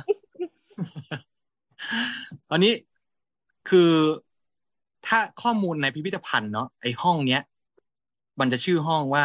ยืนหยัดด้วยลำแข้งเออ ก็จะพูดถึงการที่แบบหลังจากที่ซาอุเนี่ยกลับมาแล้วเนี่ย เราก็จะต้องเหมือนกับว่า เฮ้ย เศรษฐกิจก็ค่อย ๆ ดีขึ้นแล้วด้วย เราก็เหมือนกับว่าเริ่มเริ่มมีการเอ่อ คิดนวัตกรรมใหม่ ๆ หรือมีธุรกิจที่เกิดขึ้นจากจากตัวคนอุดรเอง โดยที่ไม่ไปพึ่งเม็ดเงินจากข้างนอกนะไม่ไปพึ่ง TI ละไม่ไปพึ่งเงินจากซาอุและอะไรเงี้ยก็มีแนวมาเป็นเป็นปัจจัยภายนอกหมดเลย ใช่ใช่มันก็จะเป็นแม้กระทั่งการสร้างเมืองการสร้างเมืองก็คือใช้คนจากสยามมา ใช่ใช่จากส่วนกลางมาอะไรอย่างนี้อันนี้เออแล้วมันก็ประกอบกับ เอ่อระบบการปกครองที่ที่เปลี่ยนเป็นแบบ ระบบเทศบาลก็คือมีการเลือกตั้งผู้นำเอ่อด้วยด้วยด้วยตัวท้องถิ่นของของเราเอง มันก็เลยเหมือนกับว่า เริ่มมีแนวคิดที่อยากจะทำอะไรด้วยตัวเองกันเกิดขึ้นนะเพราะฉะนั้นมันก็จะเริ่มมี Product ที่เกิดขึ้นในอุดรเนาะถ้าถ้าถ้าเห็นได้ชัดๆ แล้วก็แสดงในพิพิธภัณฑ์ด้วยเนี่ย ก็จะมีรถสำล้อเครื่อง ที่ชื่อว่าสกายแล็บอ่าอืม เคยได้ยินไหมสกายแล็บเคยได้ยินได้ยิน อ่า มันเป็นรถเขาเรียกว่าใช้ในการเกษตรครับ ซึ่งแต่ก่อนเนี่ยจะเป็นสำล้อปั่นเนาะสำล้อปั่นนี่แหละสำล้อแบบซาเล้งอะไรเงี้ยถีบถีบปั่นปั่นไป แต่ว่าเขาเอาเครื่องมาติดให้กับสำล้อปั่น แล้วก็ออกขายเป็นเหมือนกับสำล้อเครื่องนะครับ แล้วก็ตั้งชื่อให้มันว่าสกายแล็บเพราะว่าปีที่ออกขายเนี่ย อเมริกาส่งดาวเทียม ชื่อว่า Skylab อ๋อขึ้นอ๋อชั้นบรรยากาศแม่งไม่มีอะไรเกี่ยวข้องกับตัวรถเลยนะแต่ว่าอเมริกาเนี่ยส่งดาวเทียม เป็นปีที่อเมริกาส่งดาวเทียม Skylab เนาะแต่แม่งระเบิดไงคือขึ้นไปปุ๊บแล้วก็ระเบิดเนี่ยมันก็ไม่สำเร็จเนาะแต่ว่าดังมากดังมาก ชื่อชื่อ Skylab ก็เลยแบบ ถูกเอามาใช้เป็นรุ่นของสำล้อเครื่องที่เกิดขึ้นเป็นครั้งแรกในอุดรนะคนก็เลยเรียกติดปากกันเลยว่า รถ Skylab รถ Skylab อะไรอย่างเงี้ยเออซึ่งก็เรียกมาจนถึงทุกวันนี้เนาะมันก็พัฒนาต่อมาจนถึงทุกวันนี้ ก็ก็เป็นโปรดักต์หนึ่งในในอุดรที่น่าจะกระจายไปทั่วประเทศเนาะรถสำล้อเครื่องอะไรพวกเนี้ยแล้วก็แล้วก็เริ่มมีกลุ่มนักธุรกิจที่แบบ เออก็ต้องก็ต้องทำเออเขาเรียกว่ายืนหยัดด้วยตัวเองเนาะกลุ่มสังหากลุ่มเกษตร กลุ่มอะไรเงี้ยแล้วก็พ่อเราก็เป็นเป็นกลุ่มรับเหมาก่อสร้าง ก็คือทำเรื่องเรื่องเรื่องของการก่อสร้างต่อต่อเนื่องจากตั้งแต่ตอนที่ตอนที่ไปทำที่ซาอุแหละนะอืมก็ใช้ skill ที่มีมาทำบริษัท รับเหมาก่อสร้างประมาณนั้น แล้วก็เป็นยุคที่เราก็เริ่มโตขึ้นแล้วตอนนั้น คือพ่อกลับมาเนี่ยเราก็จะอายุสักห้าขวบหกขวบอะไรประมาณเนี้ยเออแล้วก็เออก็ตอนนั้นไอเดียของพ่อก็คือ พ่อเนี่ย in กับความเป็นอเมริกันมากนึกออกไหมคืออยู่เออ ยังอยู่ยังกับไม่ฝรั่หางยขนาดไปอุดเออซาอุมาแล้วนะคือความสุขมันฝังใจความฝันน่ะ ความฝันเขาคือแบบในชีวิตนี้กูต้องได้ไปหาไอ้เพื่อนอเมริกัน ที่เคยมานอนที่บ้านอ๋อที่ที่อเมริกาเพื่อเอาไปคืนอืเอมอเพื่อเพื่อที่จะแบบ เออแปลแต่ว่าเพิ่มมันก็ตอนนี้ก็คือไม่มีโอกาสแล้วเนอะเออคือคือจริงๆพ่อเสียไปแล้วเออเมื่อเมื่ออ่าตั้งแต่ปีห้าสามเออ แต่ว่าอันนี้คือความฝันน้ำมาขฝัอนของขออโหสิพ่อ เออ นี่แหละ ถึงตากูละนะคือไอ้ที่ไอ้ที่แบบล้อล้อๆกันมานะครับขอให้คืนนี้นะพ่อไปเข้าฝันพวกมึโอ้งโหอ่าต่อก็ต่อต่อนั่นแหละ คราวนี้พ่อก็จะแบบ เหมือนกับว่ามีความเขาเรียกว่ามีความ in นะแบบว่าอยากจะเลี้ยงลูกอะให้ให้เป็นแบบอินเตอร์อะเออเวลคือพ่อก็จะมีเหมือน เหมือนพวกแรปเปอร์เว้ยเวลาคุยกับลูกอะ แบบเฮ้ยแบบ that's จริงเหรอ Chris man เออพ่อเฮ้ยพ่อคุยคุยกับลูกแบบเนี้ยเว้ยคือเฮ้ยเท่ปะยังไงวะเดี๋ยวโคตรเมกันกำอะลังคิเอดอภาพอยู่ว่าเป็น เป็นพ่อพี่ทำผมทรงรีเจนด้วยป่ะเอที่อแบบคือเหมือนเอลวิสอะเออขาบานกางเกงขาบานอะไรเงี้ย คือสมัยนั้นเนาะแบบ แล้วรีเจนวลเก่าไป คือแบบว่าเวลานึกออกป่ะเวลาเราสมมติเราเด็กๆอะ แล้วแบบทำอะไรแบบ ผิดอะแบบเฮ้ยน้ำน้ำหกทำอะไรอย่างเงี้ยนึกออกไหมพ่อก็จะแบบเฮ้ย that's Yo, Chris man man อะไรอย่างเงี้ยซึ่งแบบโคตรเฟี้ยววัยรุ่นเมกันมันนี้เออโคตรเมกันเลยคือแบบไอเราก็แบบคือตอนเด็กๆเราเราเราก็ไม่ได้เราก็ไม่ได้สนใจมากนะบอกปะเออ มันก็เราก็ไม่รู้ไงเราก็ไม่รู้ว่าคิดว่าบ้านอื่นคืก็สำเป็นยงงี้เออเราคิดว่าคนอื่นเขาก็พูดอย่างนี้ไม่เราค่ะก็พี่ไปโรงเรียนแล้วพี่ทำอย่างนี้ด้วยป่ะเออ เราคือเราก็มารู้ตอนโตนี่แหละเว้ยว่าแบบเฮ้ยบ้านอื่นเขาไม่ได้พูดกันแบบนี้อะไรอย่างเงี้ย ซึ่งแบบพ่อแบบเนี่ย that's Chris man แบบมันจะมีแหมนแหมนมาตามแบบอะไรอย่างเงี้ย ซึ่งคือชอบเลย แล้วก็เป็นแบบเขาเรียกว่ามีเขาก็จะมีความฝังใจนะว่าแบบเขาต้องหาเงินเยอะๆเออเขาต้องแบบหาเงินเยอะๆไว้เป็นแบบ คือคืออดีตเขาแบบนึกออกไหมเขาจะไม่ ไม่ยอมให้ลูกเป็นเป็นแบบนี้อีกแล้วอะไรเงี้ยคือมันเป็นปมของคนอุดรในยุคยุคนั้นด้วยนะในเจนนั้นนะเออมันมันก็จะมีความรู้สึกว่าแบบฉันจะต้องทำงานเยอะๆเยอะๆเยอะๆแล้วก็จริงๆมันคือเป็นสาเหตุเนาะที่แบบ เรารู้สึกว่าเขาทำงานเยอะจน จนมันเครียดจนเอ่อพ่อก็มันเป็นมะเร็งอะนึกออกไหมอ๋อแล้วแบบอาหารของมะเร็งมันก็คือความเครียด เออสุดท้ายก็นั่นแหละ ก็ก็เสียแต่ว่า คือเราก็รู้สึกว่ามันเรารู้สึกเสียดายมากกว่าเนอะเรารู้สึกว่าเฮ้ยมัน ตอนนี้เราก็ต่อยอดจากธุรกิจที่บ้าน ก็ทำรับเหมาก่อสร้าง แล้วก็มาเสริมด้วยที่ความด้วยความแล้วเราเป็นสถาปนิกเออมันก็ต่อยอดแต่ว่าคือไอเดียของพ่อเรา เราก็จะไม่ใช้นะคือมันคนละเจนนะเออมันคนละที่แบยังบพูดกับลูกแบบ hey that's crazy man นี่ว่ะเฮ้ยตอนตอนนี้พูดเป็นสำเนียงสำเนียงจีนมากกว่าผมรู้สึกว่าเฮ้ยเรามาเทมาทางจีนนี่น่าจะรอดมากกว่า เออ แต่จริงๆแต่จริงก็มันเป็นเราว่ามันมันเป็นเจนนะเป็นเจเนอเรชันอืมที่เรารู้สึกว่าเอาแค่การเลี้ยงลูกเนี่ย ถ้าเป็นรุ่นพ่อเนี่ยพ่อก็จะแบบ เรียนสูงๆไปเลยนะให้จบปริญญาปริญญาโทอะไรเงี้ยนึกออกไหมอืมแล้วเดี๋ยวจบออกมาเดี๋ยวว่ากันมึงจะเดี๋ยวมาอะไรก็ว่ากัน ซึ่งแบบ คือตัวเราเองดันโชคดีไงว่าแบบเฮ้ยเราเจอสิ่งที่เรารู้สึกว่ามันใช่นะแต่แบบอย่างน้องสาวเนี่ย คือแบบ พอมันถึงปลายทางที่มันจบปริญญาแล้วเนี่ย มันเหวอเว้ยมันแบบแล้วไงต่อวะคือมันเหวอว่าแบบ เชี่ยกูเอาไงดีวะคือ คือแบบเฮ้ยเรียนให้แล้วนะ จบหมดแล้วแต่เออแต่แล้วกูทำอะไรดีอะ คือแม่งยังไม่รู้เลยอะอย่างเงี้ยนึกออกปะคือแบบอืมเราก็เลยรู้สึกว่า เราเห็นภาพนั้นแล้วเรารู้สึกว่าเฮ้ยลูกกูจะไม่เป็นแบบนี้แน่ๆเพราะว่ากูจะเลี้ยงอีกแบบอะไรเงี้ย เราเราคงไม่ไป ไปไปทำกรอบอะไรให้เขาแต่เราจะเป็นแบบ support เป็น follow up อะไรเงี้ยให้เขาอืมอืมเออ มันก็จะเป็นแนวคิดที่มันมันน่าจะ คือมันน่าจะไม่ใช่แค่เราเนาะมันก็คงจะเป็น generation เอ่ออมเป็นเป็นความคิดแบบเนี้ย มันก็คงจะจะ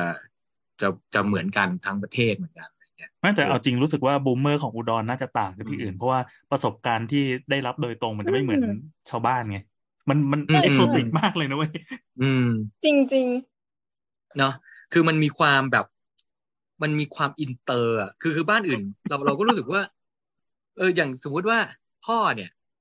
เขาจะคือแต่ก่อน ถ้าเป็นยุค GI เนาะมันจะมีร้านขายของชื่อว่า PX เออเป็นร้านขายของที่แบบว่า เออของเนี่ยจะมาจากอเมริกาเท่านั้น แล้วอารมณ์เหมือนเซเว่นน่ะอารมณ์เหมือนเซเว่นแต่ว่าให้ทหารซื้อเท่านั้นนึกออกปะคือคือทหารจะเขาจะไม่ไปซื้อของตามร้านของชำชาวบ้าน แต่เขาจะต้องซื้อที่ร้าน PX ซึ่งเป็นของที่อเมริกาเขาส่งมาเอออืมเพราะฉะนั้นมันก็จะมีกลุ่มพ่อค้าหัวใสเนอะที่แบบว่าไปเอาของจากร้านนี้ออกมาข้างนอก แล้วก็มาขายให้คนไทยอ๋อนึกออกไหมเออ ก็จะแบบ แล้วพ่อก็จะเป็นแบบ FC กับร้านพวกเนี้ย เออเป็นแบบแผ่นเสียงอย่างเงี้ยนึกออกปะคือแบบอืมพอพี่ก็ต้องพูดว่า that exclusive man yeah แต่ไม่ต้องกลัวพ่อได้มาฟรีทั้งนั้นแหละคือมันเท่มาก เออ คือคือใครที่ได้ของพวกนี้นะมันจะแบบ มันจะเท่อะแล้วพ่อก็ติดมาจนถึงแบบคือแบบ เนี่ย พอออกมาทำงงทำงานเสร็จ ก็จะต้องแบบว่ามีของที่แบบ คือถ้าการ์ตูนแม่งก็คือซูเนโอะอะนึกออกไหมอืมอืมคือต้องมีของใหม่ที่สุดในยุคนั้นหรือแบบอะไรอย่างเงี้ย ซึ่งแบบเราก็รู้ว่ามันคือเป็นปมของเขาเหมือนกันเนาะแบบว่า สมัยแบบ สมัยที่มีซีดีเนาะเออแต่พ่อต้องมีดีวดีอย่างเงี้ย อะไรอย่างเงี้ยคือคือกำลังกำลังคิดอยู่ว่าอย่างนี้พี่พี่เต้ยมีคำถามเออแล้วแล้วแล้วตอนที่มันชาตินิยมมากๆ อย่างตอนแบบ made in Thailand ของคาราบาวอะไรอย่างเงี้ยอ่าอ๋ออ๋ออ๋ออ๋ออ๋อความอ่าความที่มันต้องแบบ คือคือถ้าเท่าที่ฟังคือเพราะว่าพี่อินกับความเป็นแบบ USA มากๆอะใช่แล้วพอมันพอพอตอนมัน made in Thailand ที่มันอืมพีคพีคเนี่ย มันมันส่งผลกับวิธีคิดของการเสพ USA ของพ่อพี่ปะไม่เลย ไม่มีผลครับ อีคาราบาวมันก็ร้องไป คือ คือมันไม่ได้มีผลกับชีวิตพ่อพี่แน่นอนอะ คือ คนอื่นอาจจะมีนะ แต่พ่อพี่ไม่มี คือก็ยังอ่าอิน Made in Thailand Made in Thailand ก็เป็นอัลบั้มของคาราบาวที่อืมสร้างขึ้นมาตอนนั้นขายดีแบบขายดีชิบหายรู้สึกเออแบบถล่มทลายห้าล้านห้าล้านอืมตลับมั้งในยุคปีสองห้าสองเจ็ดน่ะมตอนนั้นมันมันเหมือนกับว่า ไม่ได้เป็นสเกลแค่จังหวัดนะ แต่คือทั้งประเทศเลยมันการลดรณรงค์ว่ากลับมาใช้ของไทยเถอะใช่เราในตอนเนี้ยก็ไม่ค่อยเก็ตว่าจะใช้ของไทยทำไมในเมื่อของนอกแม่งดีกว่าเออแต่ในยุคนั้นน่ะ คือคนไทยจะบ้าของอเมริกันมากถูกใช่ คือเนื้อเพลงเนี่ย อย่างเช่น เอาไมเคิลแจ็คสันคืนไป เอาพระนารายณ์คืนมา คือแบบๆนึอันกอนี้อกชื่อปะเพลงทับหลังทับหลังเออชื่อเพลงทับหลังคืออ๋อก็พูดถึงเรื่องแบบไมเคิลแจ็คสันนี่ก็คือแบบ เป็นนะระดับโลกเนาะทุกตัวคนแทนก็ขแบองบป๊อปป๊อปเมกาอ่าตัวแทนของป๊อปเมกันอืมแต่แบบ เฮ้ยเราก็จะแบบ เฮ้ย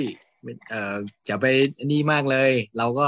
อย่างเช่นแบบ ทับหลังของเราเนี่ย ทับหลังของเขาพระวิหารของเราเนี่ย อยู่ที่อเมริกาเนี่ยแล้วต้องเอาสิ่งนี้กลับคืนมาสิอะไรประมาณเนี้ยก็จะพูดประมาณเนี้ยนะหรือแม้กระทั่งเพลงซาอุดรเนี่ย จริงๆแล้วอยู่ในอัลบั้มชื่อว่าอเมริโกย ซึ่งมันก็เนี่ยนึกออกไหมก็คือโจมอเมตีริกาอเมริโกยลิเกเอองงใช่งงนะงงงงเลยแหมนก็เจอแต่แต่ตอนนั้นคาราบาวก็เป็นเป็นเขาเรียกว่าเป็นเป็นเขาเรียกว่าเป็นกระจกสะท้อนเนาะว่าว่าเออกระจกเอ่อสะท้อนยุคสัสงคมมัยอ่าในยุคนั้นก็คือแต่งเป็นเพลงมาเพื่อสะท้อนภาพสังคมในยุคยุคนั้นอะไรอย่างเงี้ยซึ่งเราคิดว่ามัน ฟังก์ชันของคาราบาวมันจะเหมือนฟังก์ชันกับเพลงลูกทุ่งลูกทุ่งปัจจุบันอะ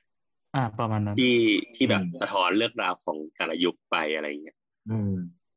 โหน่าสนใจว่ะ สนุก อืม สนุกสนุกตอนนี้อยากไปอืมดู อยากไปดูพิพิธภัณฑ์แล้วอืม นั่นแหละ นั่นแหละ ก็คราวนี้มันเดี๋ยวนะ ถ้าถึงในยุคปัจจุบันเนาะเออเราคิดว่า อันเมื่อกี้เมื่อกี้มันมียุคยุคที่หนึ่งคือยุคกรมหลวงประจักษ์เนาะที่มาสร้างอ่าเมืองเราก็ว่ายุคที่สองเนี่ยคือยุคยุค GI นี่แหละ ที่ทำอ่าให้เมืองมันเปลี่ยนแปลงเออแล้วก็ยุคที่สามเนี่ย เราคิดว่ามันคือยุคของ modern trade อ่ายุค modern trade เนี่ยเป็นยุคที่เรากำลังเราเราเราเราประมาณยุคฟองสบู่ตอนนั้น ยุคฟองสบู่ที่ตอนนั้นมีห้างแมคโครเอ่อโลตัสอะไรอย่างเงี้ยเนอะที่เป็นแบบเอ่อบิ๊กซีอะไรพวกเนี้ยที่มันเริ่มกระจายมาที่มาที่หัวเมือง ซึ่งตอนนั้นก็สร้างความเปลี่ยนแปลงให้กับเศรษฐกิจ ของของอุดรเหมือนกันอีกยุคหนึ่งเนาะซึ่งอันนี้จะมีผลโดยตรงกับพวกกลุ่มพ่อค้าปลีกนะค้าปลีกค้าส่งอะไรเงี้ยซึ่งอุดรเป็นเมืองพ่อพ่อค้าปลีกพ่อค้าส่ง ดูเป็นมันก็เลยเมืองท่านะอ่า เป็นเป็นเมืองที่ซื้อมาขายไปอะเออค่อนข้างจะมีผลเนาะตอนที่แมคโครมานี่คือแบบสั่นสะสะเทือนเหมือนกันประมาณหนึงเคแต่ยว่าได้สำหรับยินว่าแบบอืมคนคนลาวอะครับ ที่มีเงินหน่อย เวลาเขาจะครับช้อปปิ้งอะเขาจะขี่รถเขาเรียกก็จะนั่ครังบรถอะจากจากลาวมาช้อปปิ้งที่อุดร ใช่ใช่ใช่ใช่ที่ตอนบอนี้กก็ว่ายังเราเป็นอย่างเรานั้นเราจะได้เห็นรถแบบรถรถอีวีเท่ๆอะไรเงี้ย วิ่งในอุดรอืมกันขวักไขว่เนี่ยทะเบียนลาวใช่ใช่พราโดแลมโบกินีอะไรพวกเนี้ยมาแบบเป็นแบบเขาก็ขับมาแล้วก็ในปัจจุบันก็ยังเป็นอย่างนั้นก็คือมีแค่ช่วงโควิด เมื่อกี้ที่ที่เขาปิดประเทศเนาะที่ที่อ่าที่จะเงียบๆแต่ตอนนี้เริ่มเปิดละเริ่มเปิดด่านไปสักสองเดือนที่แล้ว ตอนนี้คึกคักเหมือนเดิม คือคือเซ็นทรัลเนี่ยต้องมีที่จอดรถฟลอร์หนึ่งให้กับรถลาวอะโอ้คือคือ exclusive มากอย่างเงี้ย เพราะว่านึกภาพว่าเราเหมือนเหมือนเราไปฮ่องกงแล้วเราไปช้อปปิ้งอะอารมณ์นั้นนะอืมเออ ตอนนี้ก็ยังเป็นเป็นแบบนั้นอยู่ครับเศรษฐกิจของลาวก็ค่อนข้างนี่เนาะเมื่อกี้ แต่ว่ายุคที่สามเป็นยุคค้าปลีกเนาะแล้วก็เอ่ออนาคตเนาะเราคิดว่าต่อไปมันจะมีเรื่องของการเชื่อมรถไฟความเร็วสูง อันนี้มันก็น่าจะทำให้เปลี่ยนเมืองอีกอีกครั้งหนึ่งเออในอีกประมาณเอ่อสี่ปีข้างหน้า ซึ่งซึ่งมันจะมาพร้อมกับเอ่อพืชสวนโลกที่จะมาอุดรในอีกสี่ปีข้างหน้า เราคิดว่าแผนเขาเขาคิดไว้แล้วว่า การเชื่อมโยงภูมิภาคเนี่ยเอ่อไอ้พืชสวนโลกมันแค่เครื่องมือเนาะแต่ว่ามันเป็นเครื่องมือที่เขามาหยอดไว้เนี่ย เพื่อจะเอางบประมาณมาทำ facility สำหรับเชื่อมโยงภูมิภาคขึ้นไปถึงจีนเลย เออซึ่งซึ่งอันเนี้ยในอีกสี่ปีข้างหน้าเนี่ยอุดรน่าจะเปลี่ยนอีกรูปแบบหนึ่งเหมือนกัน อันนี้คาดการณ์โคดไว้อืมเป็นวิสัยทัศน์ของเมืองแล้วกัน ใช่ใช่ที่เขาที่เขาอันนี้เป็นเป็นเป็นแผนระดับประเทศเนาะที่เขาจะเลือกอ๋อเลือกว่าเมืองไหนเนี่ย ที่จะมาจัดเป็นพืชสวนโลกซึ่งตอนนั้นตอนนั้นจะเป็นเชียงใหม่นะตอนนั้นเมื่อกี่ปีว่าสิบปีที่แล้ว อืม แล้วก็เอ่ออีกสี่ปีข้างหน้าเนี่ยอุดรจะเป็นเจ้าภาพเออก็เข้าใจว่านะเขาก็หาแบบนี่แหละเอ่อ ทำเลที่จะทำให้มันเกิด facility ที่มันเชื่อมอะไรบางอย่างกับกับข้างนอกเข้ามาอะไรอืมอืมอยู่ๆก็นึกแวบขึ้นมาได้ว่าว่าอืมไหนๆก็ไหนๆแล้วควรใช้เวลาสี่ปีที่ที่ยังเป็นสเปซอยู่ตรงเนี้ย ช่วยกันเผยแพร่ว่าคนอุดรไม่ได้ปลูกมะเขือพวงอะเราทำเป็นมะเดื่อลูก fig ใช่ไหมลูก fig แล้วก็ใช่เนี่ย fig เร่งเร่งสร้าง marketing สร้าง branding ตรงเนี้ย จริงๆไอ้เรื่องนี้เนี่ยเนี่ยเออจริงๆจริงๆก็แอนก็พูดถูกเพราะว่าคือ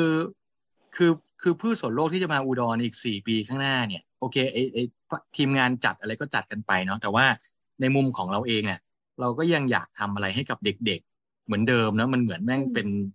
เป็นอีคีไกของเราอะเราคิดว่าเราอยากอยากทำอะไรเกี่ยวกับเรื่องการเรียนรู้ของเด็กอะไรเงี้ยอืมอืมเอ่อพืชสวนโลกก็เลยเป็นอีกหนึ่งเครื่องมือที่เราอยากจะ อันนี้นำเสนอแล้วกันอาจจะแชร์นะว่าใครมีไอเดียก็เอามาช่วยกัน คือเราอยากจะทำโจทย์ที่ชื่อว่าพืชสวนโลกนี่แหละ แต่มันแยกเป็นสามคำเนาะมีคำว่าพืช มีคำว่าสวน แล้วก็มีคำว่าโลก แล้วก็แปลงเบรกดาวให้มันเป็นแอคทิวิตี้หรืออะไรบางอย่างให้เกิดการเรียนรู้กับสามคำนี้สำหรับเด็ก ๆ เพราะฉะนั้นในช่วงเนี้ยจากเนี้ยไปจนถึงปีหกเก้ามันน่าจะมีห้องเรียนที่เป็นเรียนรู้คำว่าพืชสวนโลกในสถานที่จริง ที่เด็กๆเขาได้ประสบการณ์จริงจากจากคำนี้เนาะคำจริงๆคำที่สำคัญที่สุดในพืชสวนโลกคือคำว่าโลก เรารู้สึกนะว่าคำว่าโลกเนี่ยมันมันมันมันมันลิงก์ทุกสิ่งทุกอย่างเข้าด้วยกันนะคำว่าพืช เนี่ย เรามองว่ามันคือเรื่องเรื่องของธรรมชาติอืมมันคือเรื่องของธรรมชาติ ซึ่งแบบถ้าถ้าถ้าแปลงออกมาเป็นกิจกรรมหรืออะไรพวกเนี้ยมันเหมือนกับเราเคย ทำกิจกรรมร่วมกับพี่คนหนึ่งที่ว่า nature decoding คือถอดรหัสลับธรรมชาติอย่างเงี้ย อันนี้ก็เป็นวิชาที่แบบว่าโคตรสนุกเลย เออเป็นแบบ แต่มันสุดท้ายมันออกมาเป็นเครื่องมือทางศิลปะอะไรอย่างเงี้ยนะเด็ก ๆก็สนุกกันได้นะอะไรแบบเนี้ย ซึ่งซึ่งอีมาเดือเนี่ย ก็จะเป็นหนึ่งในวิชาที่แบบว่าอยากให้มันเกิดกิจกรรมนี้เกิดเกิดการแชร์เรื่องราวที่แบบว่าเกิดตั้งตั้งคำถาม เออเป็นเหมือนกับเป็น เป็นเขาเรียกว่าเป็นเป็นเป็นจะเรียกอะไรดีวะแบบบทเรียนนอกห้องเรียนเหรอหรืออะไรอย่างเงี้ยนะอืมประมาณเนี้ยเออให้ให้มันเกิดขึ้นในเมืองอะอืมคือคือเรารู้สึกเสียดายมากเลยนะว่า คือเราเปิดดูหนังสือเรียนของลูกอะปห้าปหกอะไรเงี้ยแม่งเรียนวิชาสมมติว่าวิชาวิทยาศาสตร์เนาะแล้วแบบผลึกของเกลือนึกออกไหมมันก็จะในหนังสือก็จะบอกไว้แหละเป็นนั่นนี่โน่นมีรูปประกอบ แล้ว ความน่าเสียดายก็คือว่า คือลูกก็เขียนตอบอะก็เขียนแบบฝึกหัดอะแล้วก็แล้วก็ส่งครูแล้วก็ผ่าน ก็แค่นั้นเอง อืมทั้งทั้งที่แบบของจริงแม่งอยู่หน้าบ้านมึงเนี่ยหน้องประจักษ์อย่างเงี้ยนึกออกปะอืมเดินไปเดินไปเลียดินก็ได้ เออ อะไรอย่างเงี้ย ซึ่งแบบทำไม เออมันเสียของอะ คือเรารู้สึกเสียดายอะว่าแบบเฮ้ยอืม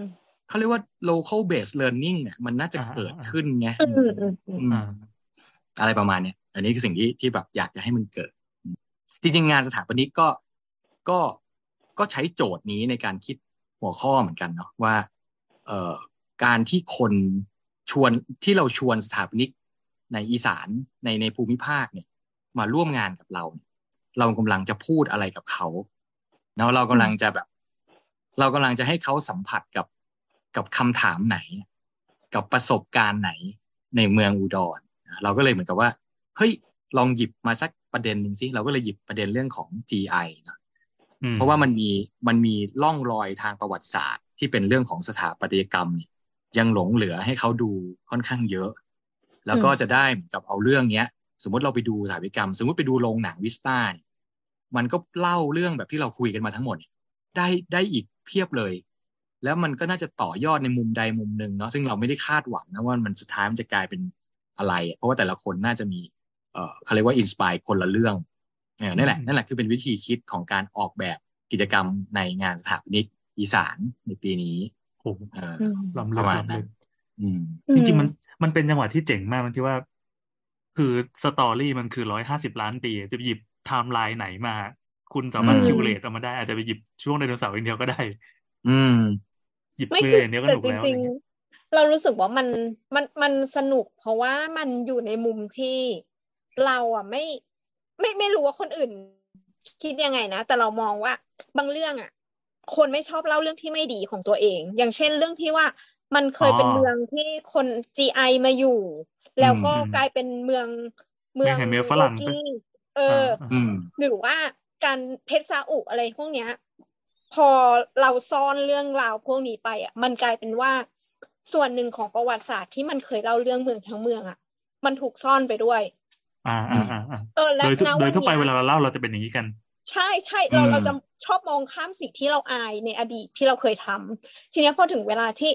วันวันหนึ่งเนี่ย ตอนเนี้ยโลกอะ เราไม่ได้มองเรื่องนี้เป็นเรื่องน่าอาย เราพูดว่าเฮ้ยมันก็เรื่องปกตินี่ มันมันเป็นเรื่องที่ทำความเข้าใจได้มันคือ ยุคสมัยหนึ่งที่มันเกิดเรื่องนี้จริง ๆ แล้วเราหยิบยกเรื่องเนี้ยกลับมาเล่าอีกครั้งหนึ่ง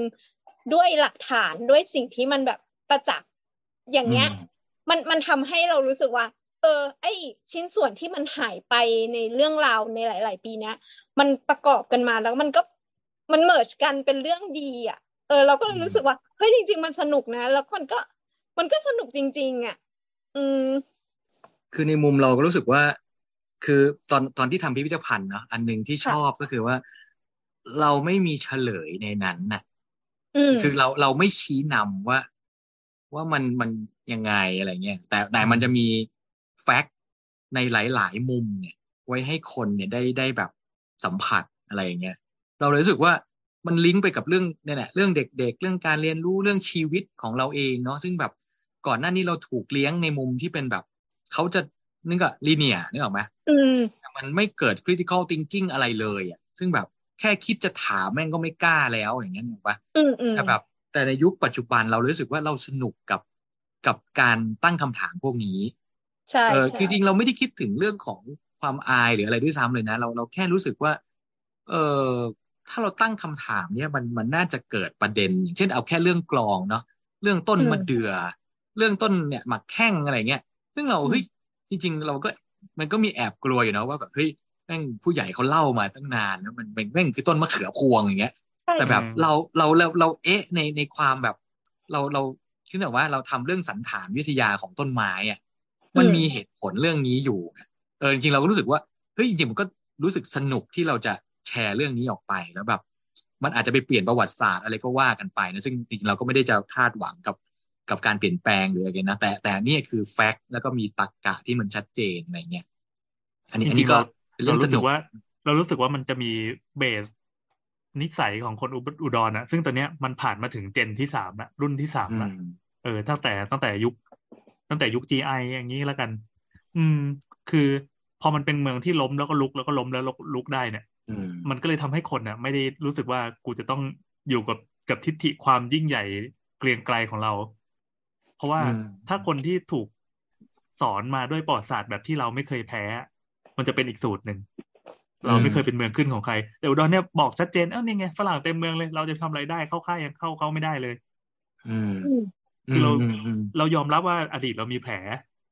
เออ มีแผลในชนิดต่างๆ แล้วแล้ววิธีการการ move on คือต่อไปยังไงอะไอสิ่งเนี้ยก็เลยบอกว่า boomer ของอุดรน่ะ ไม่เหมือน boomer ของจังหวัดอื่นจริง ๆ แล้วมันอืมส่งผล กระบวนความคิดเนี้ยมาถึงรุ่นลูกแล้วก็รุ่นหลานต่อ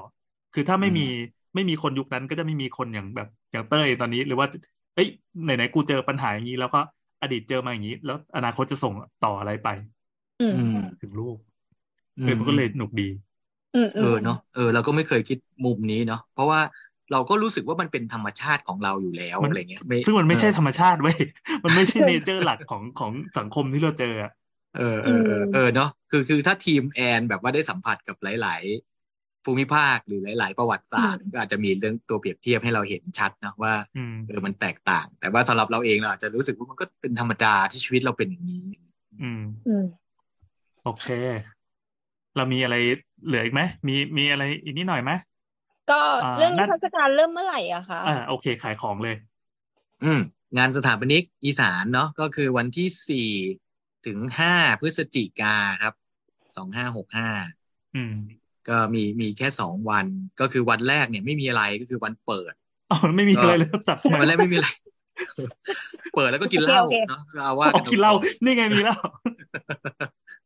ก็คือคือจริงจริงๆก็วันแรกทุกคนทยอยมาเนาะมันก็เลยไม่มีกิจกรรม เพราะว่าแต่ละคนมาจากภูมิภาค มันก็แล้วแต่เที่ยวบินแล้วแต่การเดินทางอะไรยังไง ก็เรียกว่านัดเจอตอนเย็นแล้วก็มาเปิดงาน แล้วก็จะมีวงเสวนาเล็กๆ พูดถึงเรื่องนี่แหละ GI นิดๆนะแล้วก็มีพูดพูดถึงเรื่องพืชพืชสวนโลกอืมแล้วก็เปิดงาน พอเปิดงานเสร็จก็โอเคเป็น entertainment อะไรก็ว่ากันไป ตามแล้วก็มี theme dress code ด้วยนะก็คือยุค GI คือโอ้ให้แล้วให้ทุกคนเรามีคำถามครับหนึ่งว่าในในในบทบาทของตัวของสถาปนิกอีสานเนี่ยอ่ามีการร่วมมือกับแบบมหาลัยหรืออะไรลักษณะยังไงบ้างอะไรเงี้ยหรือว่ามีการเอานักศึกษามาช่วยงานอะไร บ้างเพื่อให้เกิดสิ่งพวกเนี้ยหรือว่าเราคาดหวังอะไรให้นักศึกษาแบบไปในทิศทางไหนอะไรเงี้ยจริงจริงบอกว่ามันมีประเด็นอันหนึ่งที่น่าสนใจก็คือ ตัวงานสถาปนิกเองอะที่มันกำหนดเซตตีมอะมันมันมันเขาเรียกว่าจะมันจะมอบภาพให้เด็กเป็นคล้ายๆแต่เราจะเชฟเด็กไปยังไง ในอนาคตอะไรเงี้ยเราเรามีการคาดหวังอะไรพวกนี้หรือเปล่าครับ อืมจริงๆมีมีมีทุกปีครับ ก็คือว่าจริง ๆ แล้ว กลุ่มนักศึกษาเนี่ยเป็นกลุ่ม เรียกว่ากลุ่มแรก ๆ เลยที่เราคิดถึงเนาะเพราะว่าจริงๆเราคิดถึงตัวเองนะแบบเหมือนตอนสมัยเรียนเนี่ยเอ่อยิ่งอยู่ในอุดรอยู่ต่างจังหวัดเนี่ยครับมันไม่ได้มีหรอกงานสถาปนิกที่ที่เราจะเห็นเป็นรูปธรรมว่าสถาปนิกมันคืออะไรวะอะไรเงี้ยแม้กระทั่งตอนเราเรียนสถาปัตย์เอง พ่อเรายังไม่รู้เลยแม่ยังไม่รู้เลยสถาปนิกมันคืออะไรวะอะไรเงี้ยจนเรียนจบมาทำงานให้เขาเห็นนะเนาะถึงถึงเขาถึงเข้าใจ เพราะฉะนั้น งานสถาปนิกเวลาวนมาในแต่ละจังหวัดเขาก็จะคิดถึงกลุ่มเด็ก ๆ กลุ่มที่แบบเขาจะมีโอกาสเห็นเป็นรูปธรรมว่าอิสถาปนิกแม่งทำอะไรวะอะไรอย่างเงี้ยเพราะฉะนั้นอันแรกเลยเราจะมีนิทรรศการของเอ่อเรียกว่าผลงานของสถาปนิกในอีสานก็คือก็คือ portfolio เนาะของของแต่ละแต่ละบริษัทแต่ละอย่างเงี้ยก็จะมีนิทรรศการ อันนี้ที่เป็นอันที่หนึ่งแล้วก็แล้วก็จะชวนเอ่อมหาวิทยาลัยในอีสานนะครับ มาเข้าเข้าร่วมงานด้วยก็คือมา มีทั้งเปิดโอกาสให้เป็นอาสาสมัคร แล้วก็แล้วก็ดีลไปทางอาจารย์ของมหาวิทยาลัยนะเขาก็จะมีเงบประมาณในการเดินทางเนี่ยพาน้องๆเข้ามาร่วมมาร่วมมาร่วมงาน แล้วก็สมมติวันที่สี่เนี่ยก็คือวันเปิดเนาะมันแต่ว่าโปรแกรมก่อนที่จะเป็นวันเปิด เราจะมีงานเขาเรียกว่าเป็นประกวดแบบนะของระดับนักศึกษา ซึ่งซึ่งปีนี้ก็จะก็จะก็จะไม่ได้เป็นการประกวดแบบแบบสถาปัตย์และเราเราก็คิดโจทย์สนุกสนุกก็คือว่าเราอยากจะให้ น้องๆเนี่ยเอ่อทำเอ่อทำภาพในจินตนาการว่าอนาคตของสถาปัตยกรรมที่เราจะต้องทำงานร่วมกับ AI มันจะเป็นยังไง ซึ่งอืมโจทย์ก็คือให้เขาทำงานผ่าน Mid Journey แล้วก็ให้เขาส่งภาพโอ้เข้ามา